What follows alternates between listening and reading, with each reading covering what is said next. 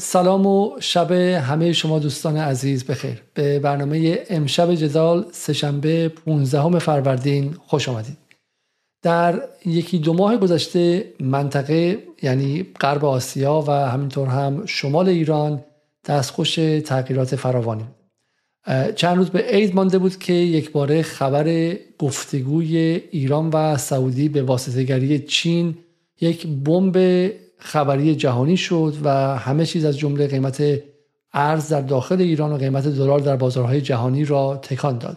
اما از سوی دیگر اتفاقاتی که بین ایران و آمریکا در سوریه افتاده و همینطور هم درگیری های پیاپی ایران و اسرائیل در سوریه از یک سو و همینطور هم شیطنت هایی که در مرزهای شمالی انجام میشه به در کشور آذربایجان که از چشم شما احتمالا به دور نبوده و همتون اخبار مربوط به علیوف رو مشاهده کردید. از بحث دخالت بیشتر اسرائیل در کشور آذربایجان تا احتمال انتقال پایگاه های مجاهدین خلق به این کشور گرفته تا بحث اینکه گذرگاه زنگزور رو آذربایجان می‌خواد به خودش ملحق کنه و ارتباط ایران رو با ارمنستان و به عبارتی با اروپا قطع کنه که کریدور بسیار مهمی برای ایرانه. برای گفتگو در این باره درباره کل وضعیت منطقه که نمیشه یک کشور رو یا یک مرز رو از مرزهای دیگه تفکیک کرد و نیازمند نگاهی کلی و از بالا به دینامیزم کلی منطقه هستیم. همیشه از دکتر ابوالفضل بازرگان کارشناس امنیت بین الملل دعوت کردیم که در کنار ما باشه. دکتر بازرگان سال گذشته چند بار مهمان جدال بود. یک بار درباره اهمیت بازدارندگی اتمی برای ما صحبت کرد و یک بار هم درباره گذار به نظم جدید که تئوری گذار و به شکل نظم شبکه‌ای رو مطرح کرد. همینطور هم در سال گذشته در برنامه های ما در کلاب هاست جدال که به چهارشنبه های جدال موسوم بود از مهمانان و از کارشناسان همیشگی ما بود. ابوالفضل بازرگان دکترای خود در روابط بین الملل رو از دانشگاه تهران گرفته. در حال حاضر استاد دانشگاه در یکی از دانشگاه های ایران و نویسنده کتاب نوواقع گرایی در خاورمیانه است که می‌تونید از کتاب فروشی ها بخرید. قبل از شروع تقاضا می‌کنم که برنامه رو لایک کنید و همینطور هم اگر می‌خواید کامنت بذارید لطفا در کانال یوتیوب ما عضو شید. سلام آقای دکتر بازرگان شبتون بخیر و خیلی خیلی ممنون که یک بار دیگه مهمان جدال شد. خوشحالم که باز اینجا شما رو داریم. عرض ادب و احترام دارم خدمت شما جناب علیزاده عزیز و دوست داشتنی و عرض احترام دارم خدمت بینندگان محترم. امیدوارم که ساعت پیش رو رو گفتگوی مفیدی با هم داشته باشیم بسیار خب آقای بازرگان بذار از اینجا شروع کنم. سال گذشته حالا ما میگم به صورت هفتگی در برنامه جدال در کنار شما بودیم اما در اون دو برنامه خاصی که داشتیم و اولین آشنایی من با شما بود گمانم بهمن سال 1400 بودش که شما بحث نظم شبکه‌ای رو مطرح کردین. اینکه در عصر گذار به نظم جدید جهانی هستیم اما این به این معنی نیستش که ما به یک جنگ سرد دیگه داریم وارد میشیم یا مثلا بلوک شرق مثلا متشکل از چین، ایران و روسیه در یک سمت و بلوک غرب متشکل از اروپا و آمریکا و اسرائیل و حالا کشورهای دیگه در سمت دیگه است. شما گفتین که یک نظم شبکه‌ای که هر کشوری به اندازه قدرت و وزن خودش یک به شکلی اطراف خودش رو تحت تاثیر قرار میده. به عبارت شبیه این نقشه هایی که از اجرام آسمانی و اجرام مثلا سماوی در منظومه شمسی است که هر کدومش حول خودش یک فیلد یا یک هیته جاذبه داره و بر اون اساس کشورها رو با خودش دوست و دشمن می‌کنه. از این نظر هر کشوری مثل ایران یک قطب محسوب میشه. ما باید ده ها قطب یا حداقل چندین قطب رو در این نظم جدید در نظر بگیریم نه فقط دو بلوک. حالا حدودا 15 ماه از اون 14 ماه از اون برنامه قبلی ما گذشته. آیا همچنان بر سر حرف خودتون هستین؟ آیا با دیدن قدرت گرفتن روزافزون چین اینکه چین می‌تونه حتی در غرب آسیا مستقیما با آمریکا سینه به سینه بشه و سرشاخ بشه آیا گمان نمی کنید که ما درون بلوک بندی های جدید قرار گرفتیم؟ خب بسم الله الرحمن الرحیم.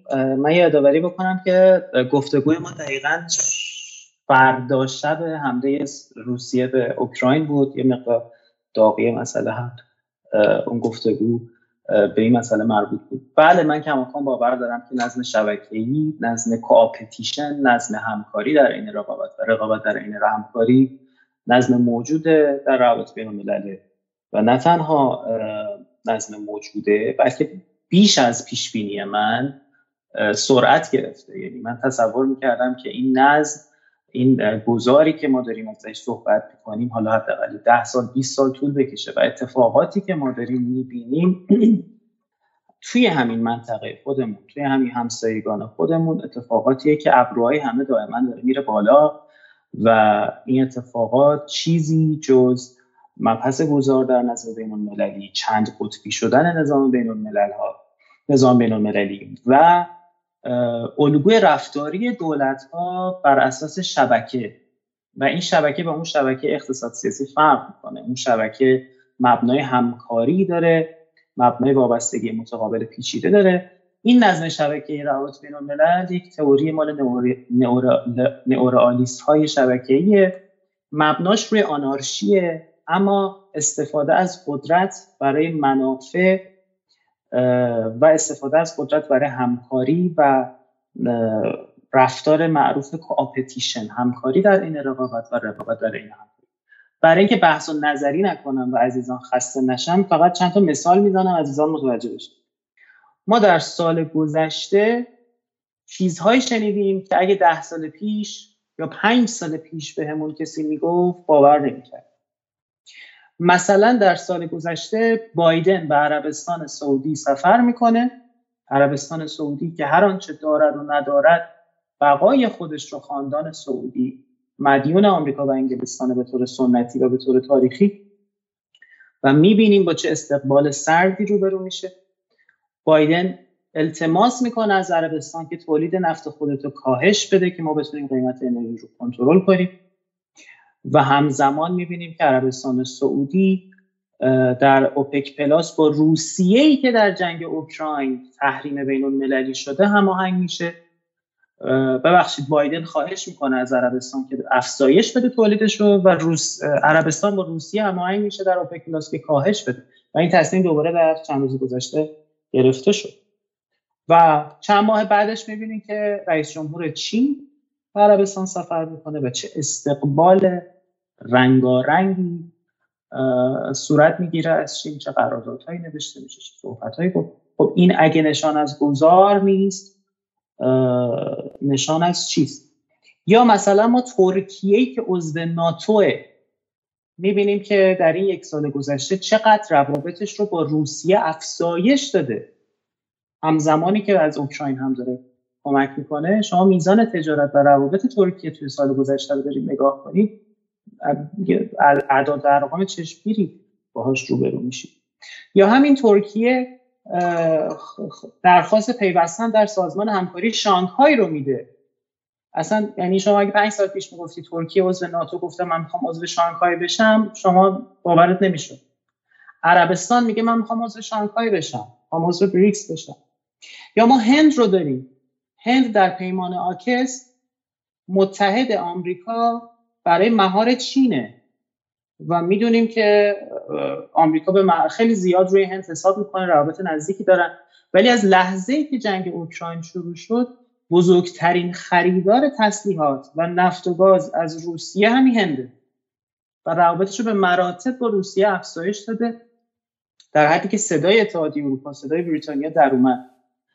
و اینا نشون میده که فرصت های تأمین منافع برای دولت ها بیشتر شده و دولت ها دیگه مثل پنج سال پیش ده سال پیش همه میبه های خودشون در سبده دولت هژمون که اون موقع داشتیم.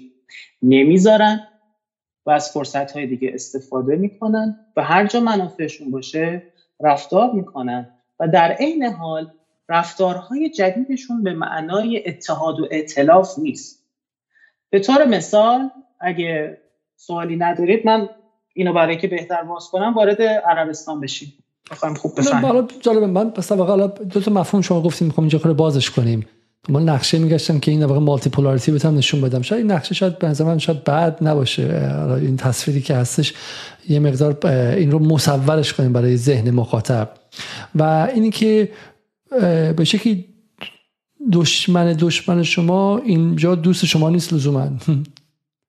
یک و به شکلی دقیقا دشمن دوست شما هم دشمن شما لزوما نیستش. یعنی الان آمریکا و ترکیه ترکیه که شما دارید میگی مثال خیلی خیلی جالبیه. ترکیه در ناتو قاعدتا بعد رفتار خودش رو با ارباب با سلطان با همه کاره شهر که رئیس ناتوه هماهنگ کنه و مثلا چه می‌دونم با روسیه ارتباطش خیلی سرد باشه و اصلا اینطور نیستش. و حالا جالبه که اینا اتفاقا در چه زمانی داره میفته در زمانی داره میفته که آمریکا سر جنگ اوکراین گفته بعد به شکلی یا دوست یا دشمن باشی یا با من یا بر, یا بر من باشی. مثل داستان بعد از جنگ تروره که یک خط خیلی به قول حالا فیلسوفا اشمیتی یا خط دوست و دشمن خیلی خط فراغ خیلی مشخصی کشیده میگه یا این ور یا اون ور و به رغم این خط کشی ترکیه وسط داره بازی می‌کنه و و عملا لگد اندازی می‌کنه. میگه من روابطم با روسیه رو قطع نمی‌کنم.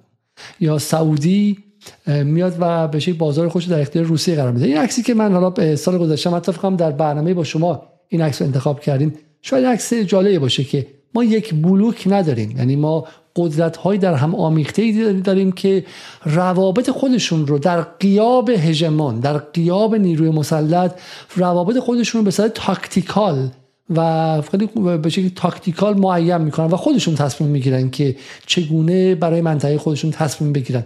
پس به عبارت اتفاقا این خاصیت قیاب هژمونه درسته؟ یعنی خاصیت عصر گذاره. کاملا همینطوره. ببینید وقتی هژمون وقتی هست یه نظری هست به اصطلاح یا ثبات هژمونی خب هژمون وقتی هست چون تنها قدرت بلا منازعه بدون رقیب در تمام حوزه هاست. تقریبا دهه 90 میلادی تا اواخر دهه 2000 رو میشه گفت دوره بسیار موقت و رومانتیک هژمون لیبرال آمریکایی. بر مبنای منافع خودش نظم سازی می‌کنه و دولت ها بر مبنای هزینه فایده خودشون چون نمی‌تونن مقابله سازی بکنن با هژمون گوش میدن به حرف هژمون و مقابل هژمون قرار نمیدن ولی وقتی اون هژمون دیگه از قدرت خودش افول می‌کنه توجه داشته باشید این افول به معنای فروپاشیش نیست. فقط دیگه از هژمون تبدیل میشه به یک ابرقدرت و ما rising power های جدیدی داریم. این rising power های جدید شرایطی رو در نظام بین الملل به وجود میارن که دولت هم می‌تونیم کار کنیم با اونم می‌تونیم کار کنیم و چرا این کار نکنیم؟ چرا منافع خودمون رو حفظ نکنیم؟ و علاوه که یه اتفاق خیلی مهمی میفته به در منطقه غرب آسیا. خب یه اتفاقی میفته همزمان با گذار زیر مجموعه گذار قرار می‌گیره که می‌تونیم وصلش کنیم به مبحث عربستان. اونم اینه که وقتی اهمیت وقتی گذار صورت می‌گیره همزمان با گذار اهمیت ژئوپلیتیک مناطق هم فرق می‌کنه. و ما اینو دیدیم که مثلا اهمیت شرق آسیا الان به مراتب مهمتر از منطقه غرب آسیا است و آمریکا شیفت می‌کنه اهمیت خودش رو می‌بره به شرق آسیا. صحبت شده. من صحبت کردم. عزیزان با صحبت خب همزمان با این اهمیت گذار ما دیدیم که اون فاجعه افتضاح خروج آمریکا از افغانستان. ای کاش توی تصاویری که آماده کردیم یه اون تصویر هواپیما رو هم امیدوارم شما آماده داشته باشید. اون اتفاق عادی نبود. فقط یه اتفاق حقوق بشری فاجعه نبود که 20 سال بیای به جنگی دوباره حکومت رو به دست دو دستی بدی دست اون که 20 سال پیش باش جنگیده بودی. یک پیام بسیار بزرگی برای دولت های منطقه به ویژه اونایی که سنتی پشتشون گرم بود به حضور آمریکا در منطقه. داشت اونم که آمریکا یه شبه می‌ذاره میره. و با کی میبنده؟ با اونی که قرار بود از تو در برابرش حمایت کنه. با اون میبنده. تو رو اصلا آدم حساب نمی‌کنه. اشرف غنی رو اصلا آدم حساب نکرد. گفت از کشور پیشو برو بالا. طالبان رو گفت کشور دست شما. و رفت. بعدش هم گفت امنیت افغانستان به ما چه؟ خود افغانستانی های عزیز. می‌تونن تامین کنن اون شهر لوجستیکی و فلان خب یه پیام خیلی واضح داره برای کشورهای به ویژه جنوبی حاشیه خلیج فارس. چرا؟ چون اینا به طور سنتی و امنیتی پشتوانه بقا و امنیتی خودشون رو از آمریکا دارن. از حضور آمریکا در منطقه و از سلاحهایی که از آمریکا به طور سنتی دائما خب اینا دچار یه خلای امنیتی میشن. احساس می‌کنن که خب ما چی کار کنیم دیگه؟ پس فردا ما چی کار کنیم اگه اتفاق بخواد با ما بیاد؟ این اتفاق. دومین اتفاقی که میفته در این وضعیت اینه که ا خب آمریکا داره از منطقه میره. ما یه لولویی داشتیم به اسم جمهوری اسلامی ایران. خب این لولوه رو که آمریکا 20 سال تو منطقه بود تحریمش کرد جنرالش رو ترور کرد هزار دفعه تهدیدش کرد این پسش بر نیومد این هنوز زنده است که. نه تنها زنده است نه تنها بقا پیدا کرده افزایش قدرت داده تو سوریه تو عراق تو یمن. صادر کننده سلاح شده کشور تحریمی. صادر کننده تسلیحات شده خود مختار شده واسه خودش خودیار شده. خب ما چجوری باید کار کنیم؟ ما, اگر آمریکا پس این برنامه ما چیکار می‌خوایم بکنیم؟ که اون موقع خب پروژه جایگزینی اسرائیل بود در منطقه که اسرائیل بیاد خلا پر کنه نکته سوم این بود که این کشورها هفت سال هشت سال در جنگ یمن موندن. بن سلمانی که می‌گفت من دو هفته ای یمن رو می‌گیرم و آتش جنگ وارد تهران می‌کنم می‌بینی که هفت سال هشت ساله به قول اون عزیزی که می‌گفت یه سریا تو کوه با لنگ دارن با کلاشینکوف میجنگن. الان انصرالله پهپاد می‌زنه به آرامکو مثلا. مثلا یه دچار وضعیتی شده یا مثلا امارات نشسته تو ابوظبی باید نگران باشه نکنه مثلا یه بالستیکی چیزی از یمن بخواد بیاد تو سرش.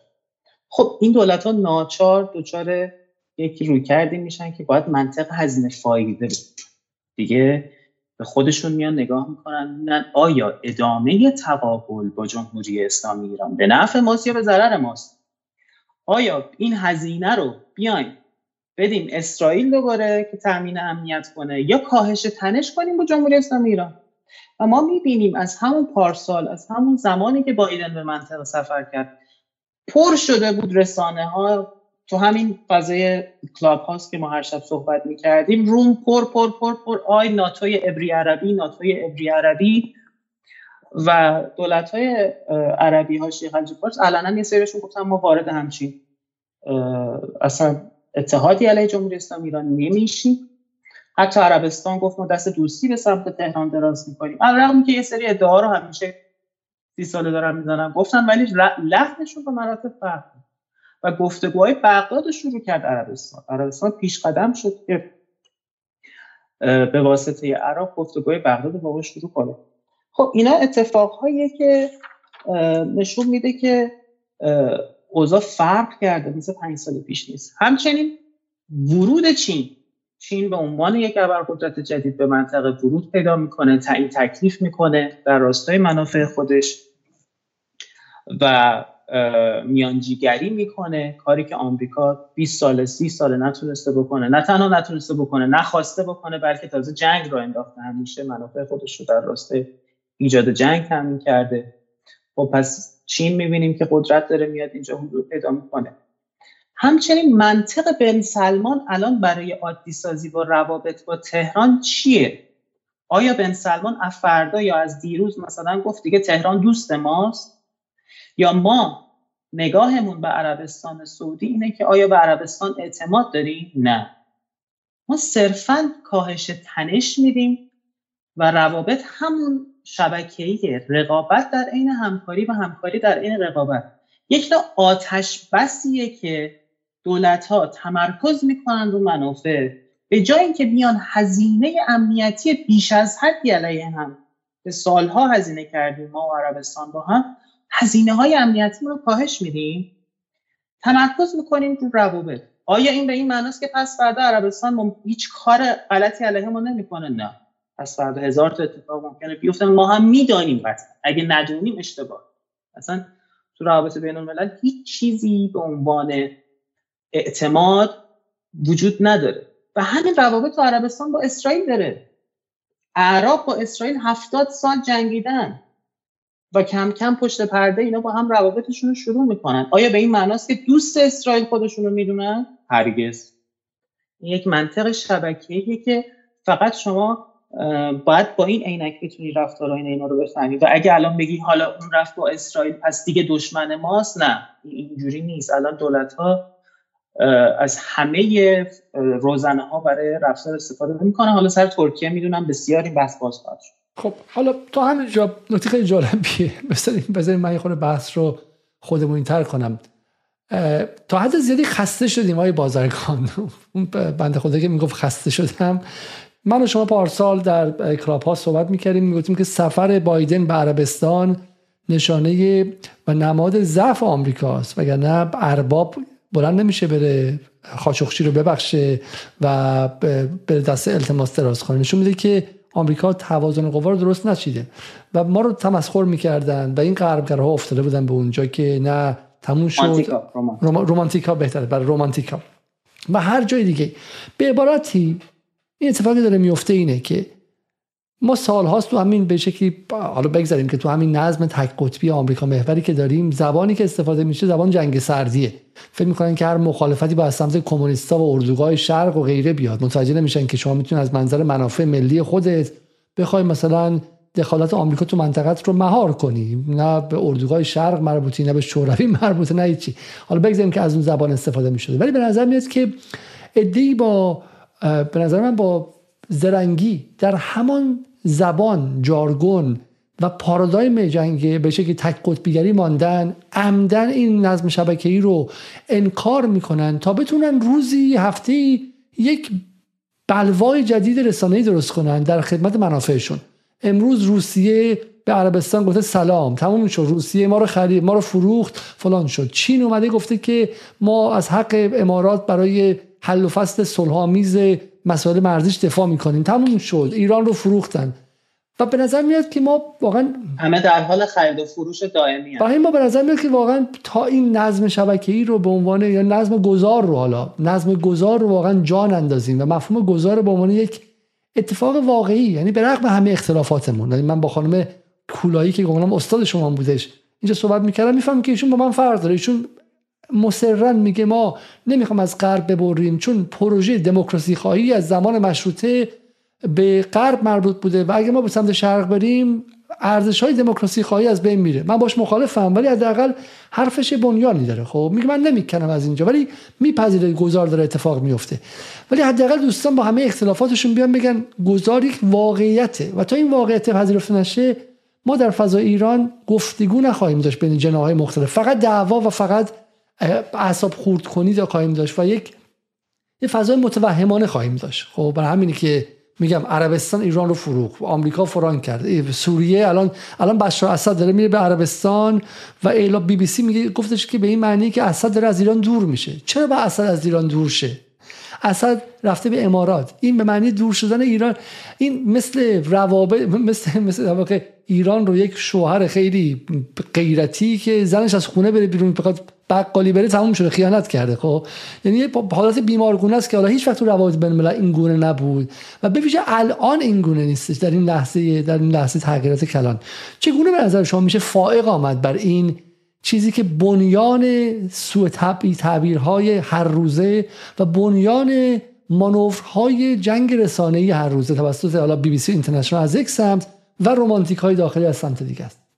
خیلی سوال سختیه آقای علیزاده. باید واقعا بنیانی بیای بهش نگاه کنی که چطور باید فائق بیای به اینها. حالا یه, یه،, یه عدهشون هستن به قول شما رسانه ای هستن یا تحلیلگر نما هستن یا حالا یه مطالعه کردن دارن تحلیل می‌کنن تو کلاب هاست و تو این خبرگزاری تو اون خبرگزاری. ولی یه سری هم واقعا اساتید دانشگاه هستن و موندن تو اون دهه 90 میلادی. یه سری اساتید نامدار معروفی داریم. سنشون هم بالا هم, هم قابل احترامن هزار تا منبع هم دارن هر بهشون ریفرنس بدن. اونا هم موندن تو اون دهه 90 میلادی و متاسفانه نیومدن بیرون. همین قبل برنامه یکیشون اسم بود ولی نکته این که یه سری واقعیات رو باید زد تو صورتشون. شما ده سال پیش 20 سال پیش می‌گفتی قذافی گفت دلار رو می‌خوام حذف کنم زدن پشت زنش الان چند تا کشور دارن صحبت می‌کنن که ما کارنسیشون رو از دلار بیارن بیرون؟ اصلا مگه پنج سال پیش ده سال پیش هم چه حرفی می‌تونستی بزنی؟ مثلا آسئان داره رسما صحبت می‌کنه بریکس داره رسما صحبت می‌کنه. تو برزیل زیر گوشه آمریکا داره با چین صحبت می‌کنه. عربستان امارات میگن من با یوان بتونم نفت گاز بفروشم اینا اینا نشان از گذار اگه نیست نشان از چیه؟ حالا اینا به این معنا نیست از اون بر مثلا بگیم آقا آی نمی‌دونم دلار فروپاشید و از این حرفا. نه آمریکا کماکان یک قطب بسیار مهمه اروپا کماکان یک قطب بسیار مهمه. اما هژمون دیگه نیست. تک قطب دیگه نیست.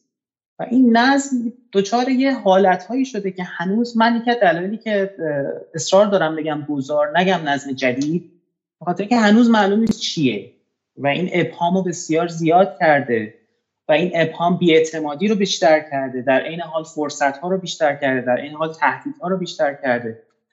و یه وضعیتیه که شما اگه بخوای با الگوهای قدیمی بیا اینو نگاه کنی. چه جنگ سردی چه چه هژمونی.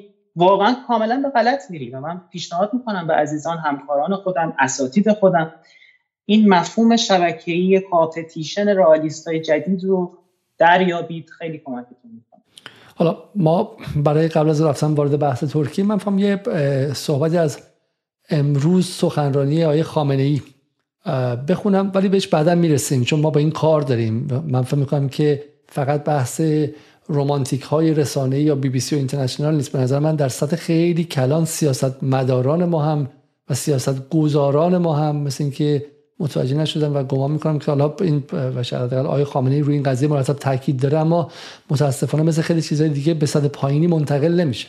آقای خامنه‌ای میگن که دنیا در معرض یک تحول سیاسی مهم است. یعنی وضع نظم جهانی در حال تغییر است. که خب حالا این حرف دارد از جاهای مختلف شنیده می شود تکرار می شود من امروز می‌خواهم عرض کنم که این تحول جهانی خوشبختانه در جهت تضعیف جبهه دشمنان جمهوری اسلامی است. این چیز مهمی است تحولات خیلی سریع انجام دارد می‌گیرد. خیلی با سرعت. ما در مسئله سیاست خارجی تحرک در سیاست خارجی ابتکاراتمان را افزایش بدهیم. ابتکار و تحرک و فعالیت را باید افزایش بدهیم. از فرصت استفاده کنیم. حالا این جمله که آقای بازرگان میگه میگه که فرصت های بسیاری است. سوالی که من دارم این که در طی این برنامه خواهیم داشت و به این سمت بریم که آیا سیاست خارجی ما و سیاست وزارت خارجه ما و بقیه ارکان نظام در جهت استفاده از این فرصت هایی که بالا آقای خامنه‌ای هم بهش اشاره می‌کنه و فرصت ها ابدی نیستن ابدی نیستن. یه زمان کوتاهیه که سرنوشت 50 سال آینده احتمالا مشخص میشه. بازیگران اصلیش بازیگردانان اصلیش رئیس این محله و رئیس اون منطقه مشخص میشه و بعد هم احتمالا این نظم خشک میشه و فسیلایز میشه. یعنی مثل آهن گداخته ای که آروم آروم سرد میشه بعد دیگه به همون شکل باقی میمونه. و همین لحظه ای که آهن نرمه و میشه تغییراتی داد و بعد خیلی خیلی متحرک و منعطف و باش می‌رسیم. خب آیه بازرگان از کجا شروع کنیم؟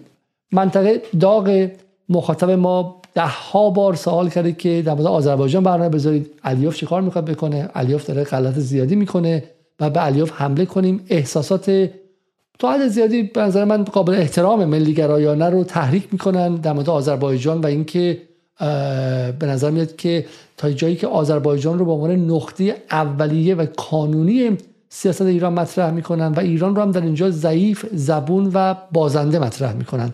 نگاه شما به این قضیه چی خب بله این بحث بسیار بحث آذربایجان بحث عریف بحث ترکیه بسیار بحث داغیه. تقریبا از بحران قرباق 2020 جنگ قرباق 2020 خب بسیار این بحث داغ بوده. من می‌دونم عزیزانی که الان دارن برنامه رو نگاه می‌کنن شاید ده ها صدها هزاران تحلیل در این موضوع خوندن. برای همین من از ابتدا وارد نمیشم. بسیاری از کارشناسان این حوزه دوستان خیلی خوب من هستن. باشون اختلاف نظر دارم ولی با هم گفتگو می‌کنیم شوخی می‌کنیم با هم. من می‌خوام که فقط ارز کنم که تمام تهدیداتی که عنوان میشه از جمهوری آذربایجان از ترکیه نسبت به ما پیشفرزهای حرف ما باشد میپذیریم آنها رو قبول می‌کنیم. من امشب با اجازه آقای علیزاده می‌خوام یک روایتی بالاتر بزرگتر اصطلاحا تو روابط بین الملل از سطح تحلیل کلان و منطقه‌ای استفاده کنیم و از نگاه درون به بیرون خارج شیم نگاه ملی خارج شیم. و بیایم از در پیکچر روابط بین الملل بهش نگاه کنیم. با همین گذار و شبکه شروع می‌کنم و می‌رسم به آذربایجان. ببینید وقتی گذار داره صورت می‌گیره اینو رابرت گیلپین دهه 80 میلادی گفت. گفتش که آمریکا وقتی بیاد پایین دچار افول بشه. اصطلاحش ظهور و افول هژمون هاست و ابرقدرت ها. وقتی این داره میاد پایین رقیبانی که دارن میان بالا برای خطرن دیگه. چون این از هژمونی میفته این ممکنه بشه هژمون. الان چین رقیب اینه که هژمون بشه 10 سال دیگه 20 سال دیگه. من اعتقاد دارم این اتفاق نمیفته ولی خب بالاخره کپاسیتیشو داره بالقوه. این احتمالش هست که بشه. بله ظرفیتشو داره. خب وقتی این داره میاد پایین و این میاد بالا این باید چیکار کنه تو روابط بین الملل؟ این ابرقدرتی که در حال افوله یک باید تمام تلاش خودش رو بکنه که افزایش قدرت از درون بده.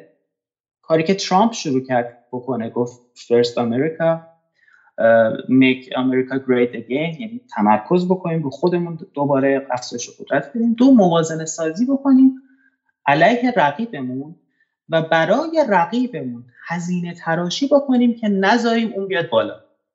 براش مشکل ایجاد بکنیم که نذاریم اون بیاد بالا. این یه نظریه خیلی معروف و قدیمیه. نمونه های تاریخی بسیار زیادی هم در رابط بین درش وجود داره. اتفاقی که میفته این حوزه از ترامپ شما بیا نگاه کن ببین جنگ گمرکی که با چین شروع می‌کنه جنگ تکنولوژیکی که با چین شروع می‌کنه تحریم هایی که روی چین می‌ذاره. و بعد برای روسیه ای که دوباره به قوه ممکن قدرت بگیره بیاد بالا ما می‌بینیم که بحران اوکراین رو درست می‌کنه براش. حالا بحث ها بسیار زیاد است ولی بالاخره روسیه درگیر شده. و همچنین برای چین ما می‌بینیم که تایوان رو علم می‌کنه. سیاستی که سالها پیش پذیرفته بود چین واحد رو دوباره میاد تایوان علم میده. و جمهوری اسلامی ایران دوستان توجه داشته باشید از این قاعده مستثنا نیست. جمهوری اسلامی ایران خیلی قبل از چین و روسیه تنها بازیگری در نظام بین الملل بود که جلوی نظم تک قطبی ایستاد به تنهایی. گفت من تو رو قبول ندارم هژمونی تو رو قبول ندارم. و در منطقه باهاش جنگی. و خیلی جاها بقا پیدا کرد و خیلی جاها پیروز شد و خیلی جاها باعث شد که آمریکا خسارات زیادی ببینه و ول کنه بره در عراق در افغانستان در سوریه. واقعیت دیگه. خب این بازیگر می‌تونه بالقوه یک ابرقدرت مهم منطقه‌ای حالا نمیگیم جهانی یک ابرقدرت مهم منطقه‌ای در نظم آینده بشه که اتحادش با دو ابرقدرت روسیه و چین تهدید بسیار بزرگی برای آمریکا خواهد بود. خب پس جمهوری اسلامی ایران هم باید براش هزینه تراشی بشود که سقوط کند. این مطلبی که رهبری بهش میگه ما در پیش تاریخی هستیم کاملا درسته. یعنی همونطوری که اوکراین رو برای روسیه علم می‌کنن تایوان رو برای چین علم می‌کنن برای ما هم یه جایی رو علم خواهند کرد و ما پیچیدگی های وحشتناکتری داریم از این کشورها. چرا؟ چون ما تحریم هستیم دائما تهدید به گزینه نظامی روی میز هستیم رقابت مستقیم خصمانه دشمنی با اسرائیل رو روز به روز داریم عملیات خرابکارانی داریم عملیات تروریستی داریم. نارامی های شیش ماه اخیر اصلا از این قاعده مستثنا نمیشه. وقتی جان بولتون رسما میاد تو تلویزیون بی بی سی فارسی میگه ما از کردستان عراق بریم سلاح وارد می‌کنیم. این حجم گسترده بی سابقه واکنش بین المللی در رسانه ها جز به این موضوع قرار می‌گیره باید بهش نگاه کرد. و مبحث جمهوری آذربایجان قاعده جمهوری آذربایجان که همزمان می‌بینی با این مسائل داره. رشد می‌کنه اوج می‌گیره تهدیدات بیشتر میشه گفتمان ها بیشتر میشه توته ها بیشتر میشه اون نمی‌دونم یهو یک پیدا میشه اونو می‌زنه می‌کشه یهو نماینده اون کشته میشه. و هر روز می‌بینی که اسرائیل داره حضورش بیشتر میشه هر روز داره اسرائیل آتش بیشتر می‌کنه سفیر انگلستان داره میاد در مرز ما میره یا با آذربایجان عکس می‌گیره. یعنی شما اگه بیای از یه تصویر بالاتر نگاه کنی می‌بینی که قائل آذربایجان یک قائله عادی که مثلا یه علیوفی مثلا بگیم صدامه یهو جبگیر شده می‌خواد یه کاری بکنه نیست. بنده باور دارم که قائله آذربایجان تهدید برای جمهوری اسلامی نیست توطعه برای جمهوری اسلامی ایرانه یک دام برای جمهوری اسلامی ایرانه و یک خطر و یک در حقیقت یه چیزیه که شما بخوای اگه تهدیدش رو برطرف کنی تازه دچار گرفتاری هایی از ابعاد مختلف میشی که توش گرفتار خواهی شد. اینو برای ما باز کنی خورده. اینو برای ما باز کنی خورده. میگید جمهوری آذربایجان یک خطر برای ایران نیست یک توته برای ایران درسته؟ اینو برای ما باز کنید تفاوتش از منظر به علوم سیاسی چیه؟ ببینید تهدید یه چیزیه که شما در روابط بین الملل تهدید عینی یا ذهنی دارید که مقابل شما قرار می‌گیرد و شما اون تهدید رو باید بری رفع کنی. حالا یا با اعمال بازدارندگی باید بری اون تهدید رو رفع کنی یا جواب بدی یا باهاش بجنگی. مثلا صدام علیه ما تهدید بود و به جنگ کشیده شد. خب؟ توطعه در روابط بین الملل یعنی هدف این است که تو رو تحریک کنه که تو جواب بدی که گرفتار شد مشکلی که بارها ما طول این سالها با اسرائیل و آمریکا داشتیم و جمهوری اسلامی خیلی جاها این فهم داشته و دوچارش نشده درگیرش نشده. خیلی از مسائلی که به ویژه اسرائیل پیشرو این قضیه اسرائیل علیه جمهوری اسلامی ایران حالا جلوتر بهش میپرده اینه که تو رو تحریک به یک واکنشی بکنه که اون واکنش تو تازه تو رو گرفتار کنه. اون توطعه میشه. حالا این نیاز داره که بیشتر باز شه. اگه فکر می‌کنید بذارید نکته اصلی نه نه بس نکته نکته خیلی اصلیه به آره آره. چون اینجاست که اتفاقا مخاطب هم بیطرف یا خونسا نیستش. به شکلی ما سر قضیه پس از به شکلی ترور سردار سلیمانی داشتیم که مخاطب هم میگوش که این صبر استراتژیک تا کی تا کی تا کی تا کی. و الان به نظر مخاطب میاد که درباره درباره حال درباره آمریکا و ترامپ شما صبر استراتژیک کنید درباره الیوفی که هیچ چیز نیست هم در این صبر استراتژیک می‌کنید و با این صبر استراتژیک شما دارید الیوف رو جری می‌کنید که حالا بره برای خودش و قدرت نمایی کنه. دو سال پیش اشتباه کردش ایران در نگاه مخاطب. آقای خامنه ای باید محکمتر میستاد ائمه جمعه نباید می‌رفتن پشت سر آذربایجان و همه رفتن به خاطر اینکه جمهوری اسلامی منافع ملی نمی‌فهمد و فقط منافع اسلام می‌فهمه. و روابط مسلمانی شیعه به شیعه آذربایجان رو ارجحیت داد بر ارمنستانی که متحد جدی ایران بود و اینجای خطا اتفاق افتاده و بعد هم ایران به خاطر مسائل داخلی خودش و بحث تحریم و غیره جرأت نداره که با یک الیوف هم در بیفته. این تصویر کلانیه که به نظر میاد که بی بی سی و اینترنشنال هم آمدانه حولش بازی می‌کنن با ذهن مخاطب و چه این چیزی رو تزریق می‌کنن که از مخاطب یارگیری کنن. خب برای توضیح می‌خوان از خود شروع کنیم آیه دکتر بازرگان. برای توضیح این من می‌خوام از اینجا شروع کنم که چون از الان جواب بدم برای مخاطب جا نمیفته. باید توضیح بدم که آخرش به قول معروف چی میگن؟ صلح اول بهتر از دعوا نه اصلا ما رو به سفر به منطقه ببرید. خب آره یه سفر به منطقه ببرید و در پایان این رو هم ما بهش برمیگردیم. آره یه سفر بریم. ببینید نکته ای که ما نسبت به آذربایجان داریم اینه که نگاهمون به جمهوری آذربایجان اینه که خودمون رو مرکز تحریک قرار دادیم و هر کاری جمهوری آذربایجان می‌کند علیه ماست هر کاری اردوغان فلان فلان شده می‌کنه علیه ماست و اسرائیل هم که اونجا اومده و 99 درصدش کاملا درسته. من قبول دارم. نمی‌خوام کوچیک اندازی کنم یا مثلا بگم که نه تهدیده کاملا قبول دارم. حرفای بسیار وحشتناکی زده شده اقدامات بسیار وحشتناکی از سوی علیوف صورت گرفته حتی از سوی اردوغان صورت گرفته. اما فقط می‌خوام بیاریم بیایم تصویر رو بالاتر نگاه کنیم که چه اتفاقات دیگه ای هم داره میافته. خب بازیگران اصلی این حوزه آذربایجان و ارمنستان نیستن. پشت این قضیه اسرائیل حضور داره ترکیه حضور داره روسیه حضور داره آمریکا اتحادیه اروپا حضور دارن و ایران. ما اینا رو دونه دونه نقشاشون رو باید بفهمیم لب مرز خودمون. بعد تازه تصمیم بگیریم باید چیکار کنیم. پس بیایم از یه تصویر بالاتر سطح تحلیل کلام بیایم بازی رو نگاه اولین کشوری که می‌خوام واردش شم دربارهش صحبت کنیم و مهمترین ترکیه است. ترکیه من اگه اجازه بدین درود بر شما. ترکیه کشوریه که وارد اون منطقه شده و بسیاری از رفتارهای علیف به پشتگرمی اردوغان و ترکیه بوده اینا همدیگه رو برادر هم دیگه صدا می‌کنن و روکر اتحاد استراتژیک گرفتن. خب ما باید ترکیه رو اول بفهمیم. خیلی قبل از اینکه بگیم ترکیه الان بزرگ من خیلی دیگه بزرگ نمایی میشه که ترکیه بزرگترین دشمن ماست. و از آمریکا هم بدتر و از اسرائیل هم بدتر با این حرفا که اینجوری زده میشه.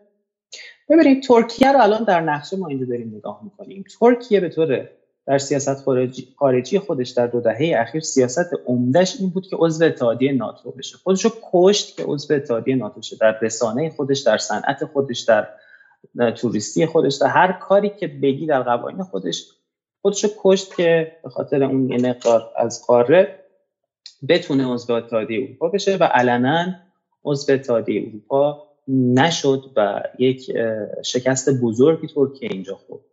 همچنین شما در غرب ترکیه اگه نقشه را نگاه کنید ببینید که در دریا یه مشکل بسیار زیادی از تنگنا داره اونم مشکل روابطش با یونانه. در جنوب اگه شما نگاه کنید حالا اینجا تو نقشه نیست وقتی مدیترانه رو بیایم پایین مصر و لیبیه تو لیبی داره میجنگه با مصر روابط بسیار تیره ای سر جنگ لیبی داره. از این ور در خشکی شما بیایید نگاه کنید. سوریه و عراقه که رسما در اینجا وارد جنگ شده از ایران شکست خورده. حالا تو تصویر دیگه می‌تونید بهش اشاره بدیم. الان عوضش نکنید. و یا کردها گرفتن جنوبشو یا جمهوری اسلامی روسیه اومده جنوبشو در سوریه و عراق گرفته. در شرق خودش مرزش به ایرانه به ارمنستانه. در شمال خودش در دریای سیاه دوباره مشکلات بسیار زیادی رقابت های بسیار زیادی با روسیه داره. پس ترکیه اتفاقا به شدت یعنی اگه مثلا میگن جمهوری اسلامی تنهاست و منزوی و در تنگنا قرار گرفته ترکیه تو همین چند سال پیش به شدت در تنگنای ژئوپلیتیک قرار گرفته بود. چون تمام فکر و خیالش رو مثل خیلی از سیاست گذاره ما گذاشته بود رو اروپا و وقتی شکست خوردید اوه خب چیکار کنم؟ اینجوری که نمیشه. پس باید از مرزهای خودم خارج شم. باید وارد مسئله عمق استراتژیک بشم و اینجا می‌بینیم که ترکیه نه فقط آذربایجان یه نقشه داریم آقای علیزاده که حضور نظامی ترکیه نشون درود بر شما. و می‌بینیم ترکیه در همین فقط یک دهه اخیر این تحولات. از قاره آفریقا که حالا این پایین ترش نرفته سرمایه گذاری هایی که می‌کنه حضور نظامی که داره. تا قطر عراق و سوریه که داریم از این ور لیبی رو داریم. توی افغانستان حضور پیدا می‌کنه در بالا رو داریم کمک هایی که به اوکراین می‌کنه روابطی که با روسیه داره. و آذربایجان اتفاقا آخرین جاییه که حضور مستقیم استراتژیک پیدا می‌کنه. و شما اگه این تصویر رو بیای نگاه کنی می‌بینی که گفتمان های عثمانی گرایی و پانتورکیزمی ابزارهای توجیه عمق استراتژیک ترکیه برای افزودن به مناطق تحت نفوذ خودش برای امتیازگیریشه. ولا مثلا قطر چه ربطی به عثمانی گرایی و پان‌ترکیسم داره؟ پاشدی تو رفتی مثلا سومالی مثلا. نیرو بردی. آره مثلا چه ربطی به پس می‌بینید که یا افغانستان. پس می‌بینید که ترکیه یک بازیگر بسیار فعال و بسیار هوشمند در نظم مبحث گذار. و وارد مناطق حوزه نفوذ شده. خب ما هم مقابلش این حوزه نفوذ رو داشتیم. بفرمایید. فقط یه نکته فقط این رو حالا میگیم بسیار هوشمند ولی خب برای بقاست دیگه. در واقع میگید شما زمانی که ترکیه. برای خودش هوشمند برای خودش. آره. یعنی نه, نه برای بقای خودش. منظور شارلاتان اون برای بقای خودشه. بله. نه منظورم که جایی بله. که از یعنی ورود به اروپا معیوس شد فهمید که حالا من باید خودم به شکلی بیام و دایره نفوذ خودم درست کنم من رو پای خودم من سیاست کاملا ماکیاولیستی پیش گرفت در سیاست خارجی خودش و هر کاری برای بقای خودش بود و انجام داد رفت جلو. یعنی قشنگ از کامل ماکیاولیستی با حالا رنگ و بوی اخوانی و عثمانی. یه سوالی.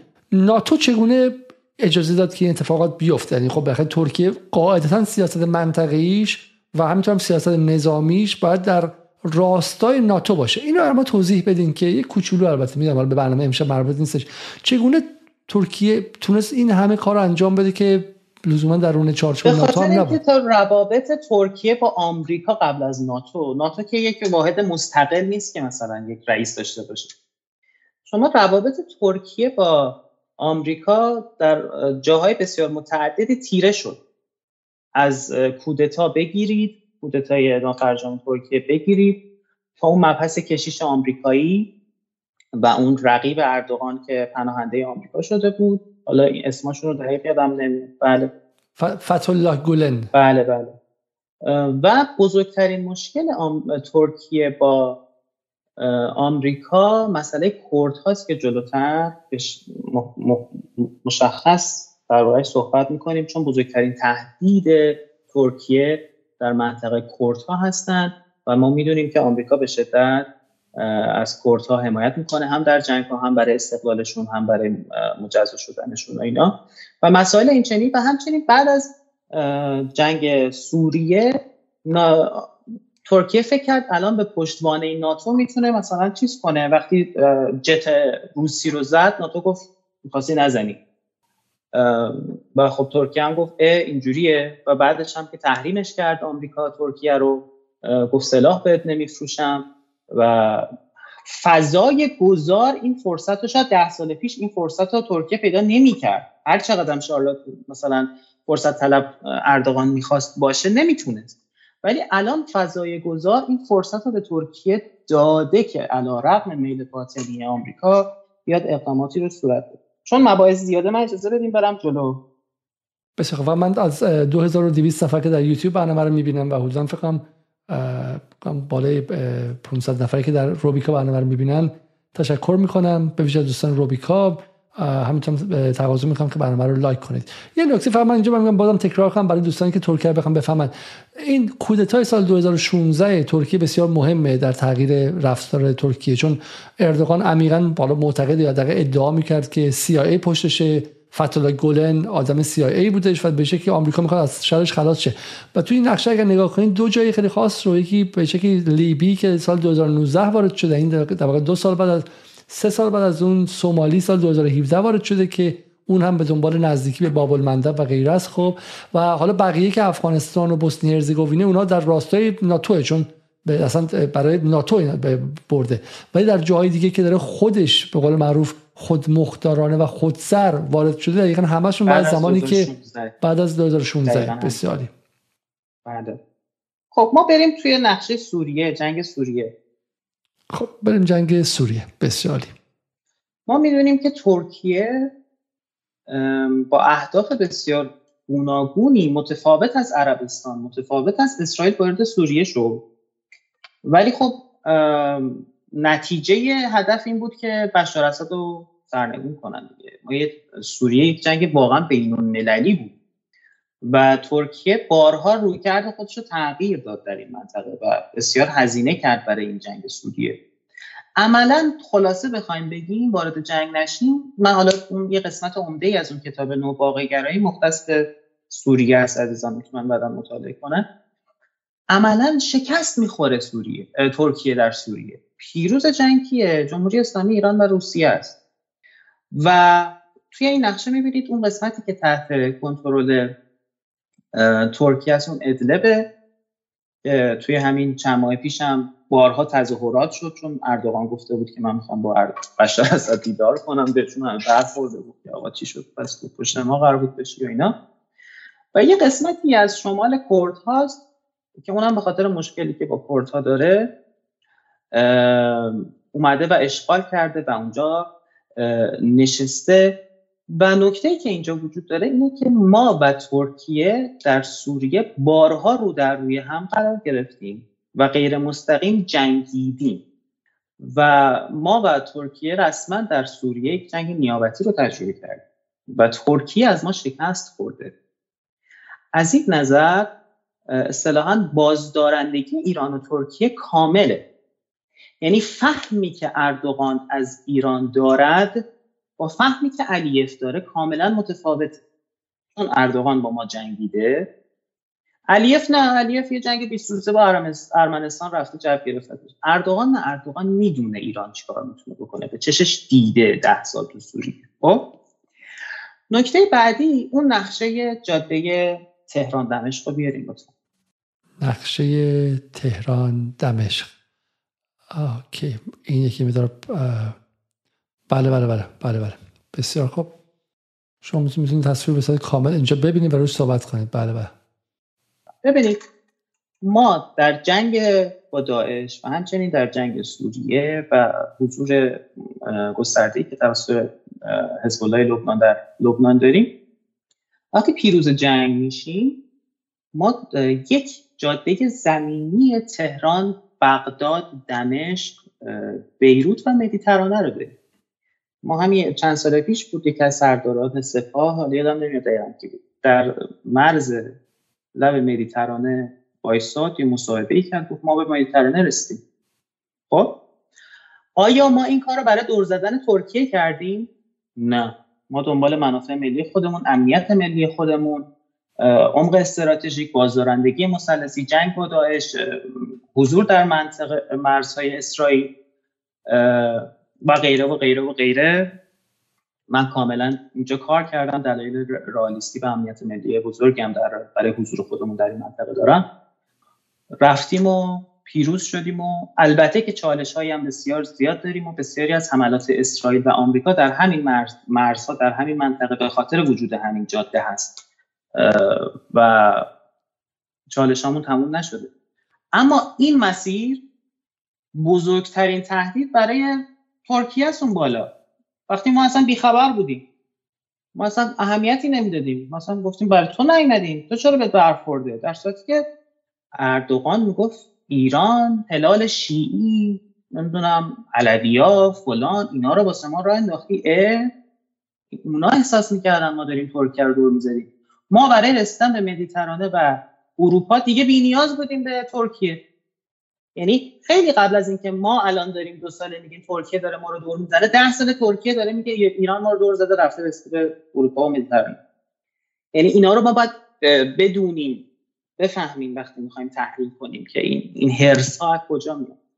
پس یه قسمت عمده حضور ترکیه در قفقاز و آذربایجان. علیرغم توجه داشته باشید من اون مباحث بیسیک رو دارم پیشورز قرار میدم و رسیدن به خزر و تنگه زنگزور و همه اینایی که داره صحبت میشه اینا پیشورز من هست. من نمیگم اونا نیست. من دارم اضافه می‌کنم به اون مباحث.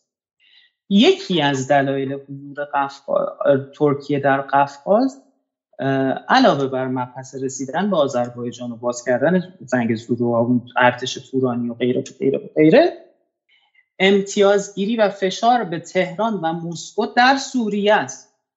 چرا؟ چون مسکو علنا اومد گفت آقای اردوغان از ادلب برو بیرون. تمامیت ارزی سوریه رو باید حفظ کنی. ترکیه گفت من کجا از ادلب برم بیرون؟ نمی‌خوام برم بیرون. من تازه می‌خوام بیام تو. خب برای اینکه بخواد از ادلب نره بیرون باید چیکار کنه؟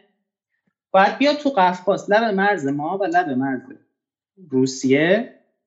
بگه تو اونجا به من گیر دادی منم اینجا بهت گیر میدم ول کن تا ول کنم. و گفتگوهای بسیار زیادی ما در رابطه با تحولات روسیه داشتیم بین پوتین و ترک بین پوتین و اردوغان. مثلا پوتین و اردوغان دوست همن عاشق چه شبروی همه نه حالیشونه روابط بین الملل خبر ولی گفتگوهای بسیار زیادی می‌بینید توافقات بسیار زیادی سر روسیه داره صورت می‌گیره. بعضیش تهران بوده بعضیش تهران نبوده.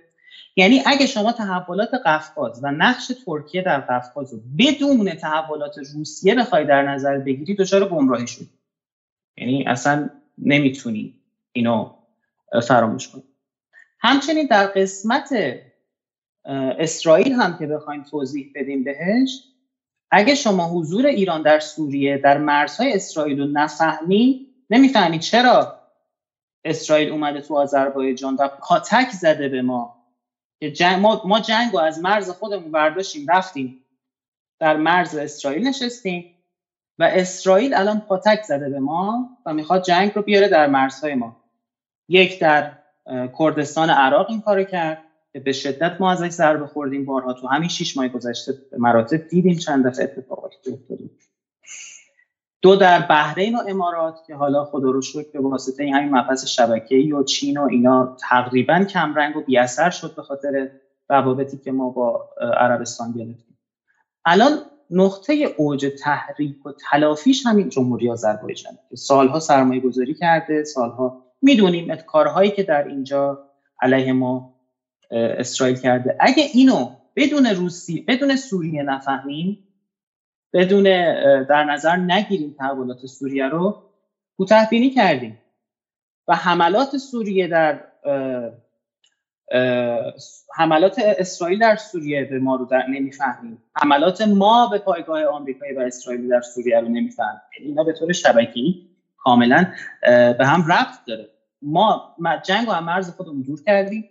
اون دوباره می‌خواد جنگ رو بیاره به مرز ما. هنر ما اینه که دوباره جنگ رو هم مرز خودمون دور کنیم و ببریم در مرز خودش. من برم جلو یا نه من اینا توضیح می‌خوام بدم اینجا که این قشنگ به خیلی نکته کلیدیه و می‌تونه یه بخشای عمده ای از بدفهمی ها رو جبران کنه.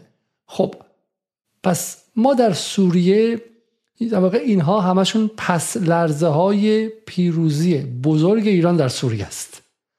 ما در سوریه ده امتیاز بردیم آوردیم و حالا این می‌خواد بیاد بخشی از اون ده امتیازی که باخته رو پنج امتیاز اسرائیل باخته پنج امتیاز ترکیه باخته. اینا می‌خوام بیان نیم امتیاز یه امتیاز این ورانور پس بگیرن و این طبیعیه روابط بین الملله تو فوتبال هم اگه سه گل در نیمه اول بزنین طرف حداقل سعی می‌کنه که اینو سه یک کنه سه دو کنه و اصلا چیز غیر عادی نیستش.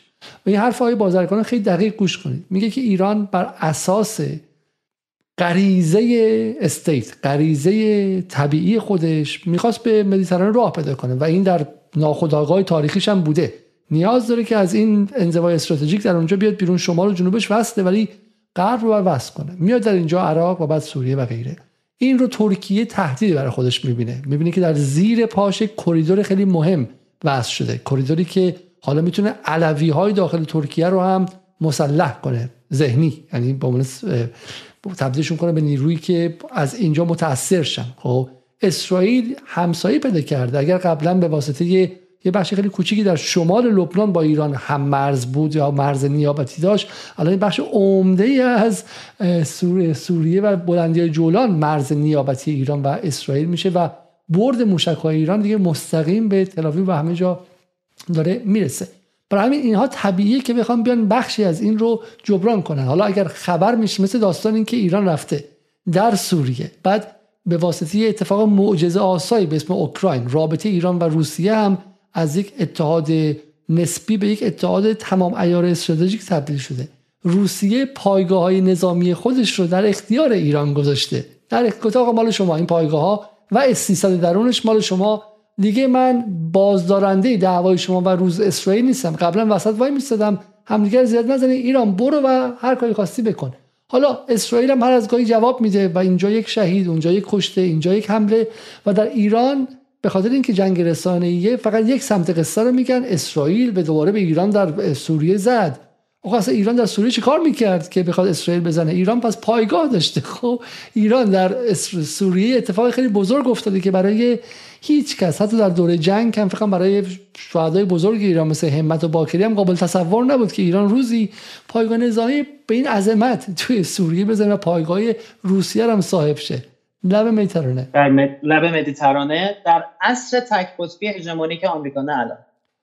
در عصر تک قطبی هژمونیک آمریکا که ما با تحریم های با تحریم های اوباما و ترامپ و برجام و اینا درگیر بودیم یه سریامون این بر این اتفاق برای ما افتاد.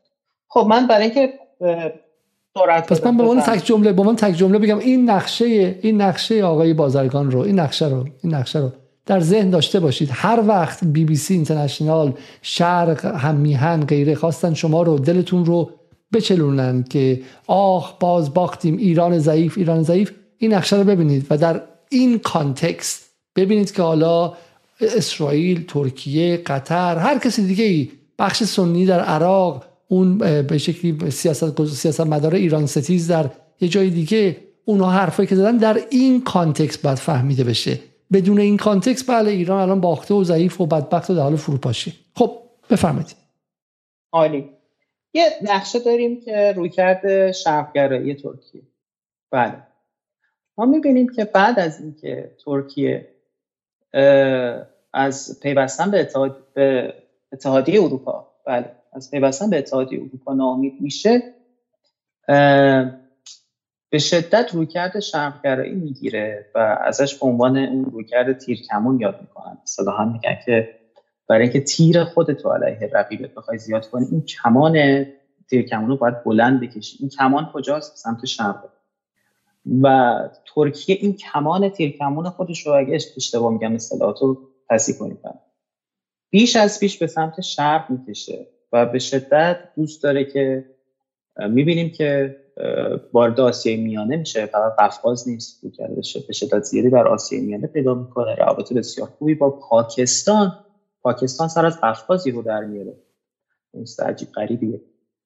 و میگن ما برادران مسلمان همیم و از اون طرف با هند روابط بسیار خوبی کماکان داره با چین روابط رو سعی می‌کنه و از همه مهمتر و از همه مهمتر که توی نقش کشته نشده چون این نقش مال قبل از جنگ اوکراینه ترکیه یا عضو ناتو بعد از شروع جنگ اوکراین روابط خودش رو با روسیه دو برابر می‌کنه. و اصلا صدای اروپا در میاد صدای خدمت شما عرض کنم آمریکا در میاد. جلوی پیوستن فنلاند و سوئد وایمیسه تو ناتو. حالا درسته دیروز فنلاند و پذیرفت ولی سوئد هم نگه داشته و اصلا این اتفاق مثلا ده سال پیش می‌تونستی فکر کنی که حالا ترکیه بیاد بگه نه من اجازه نمیدم فنلاند و سوئد عضو ناتو شن.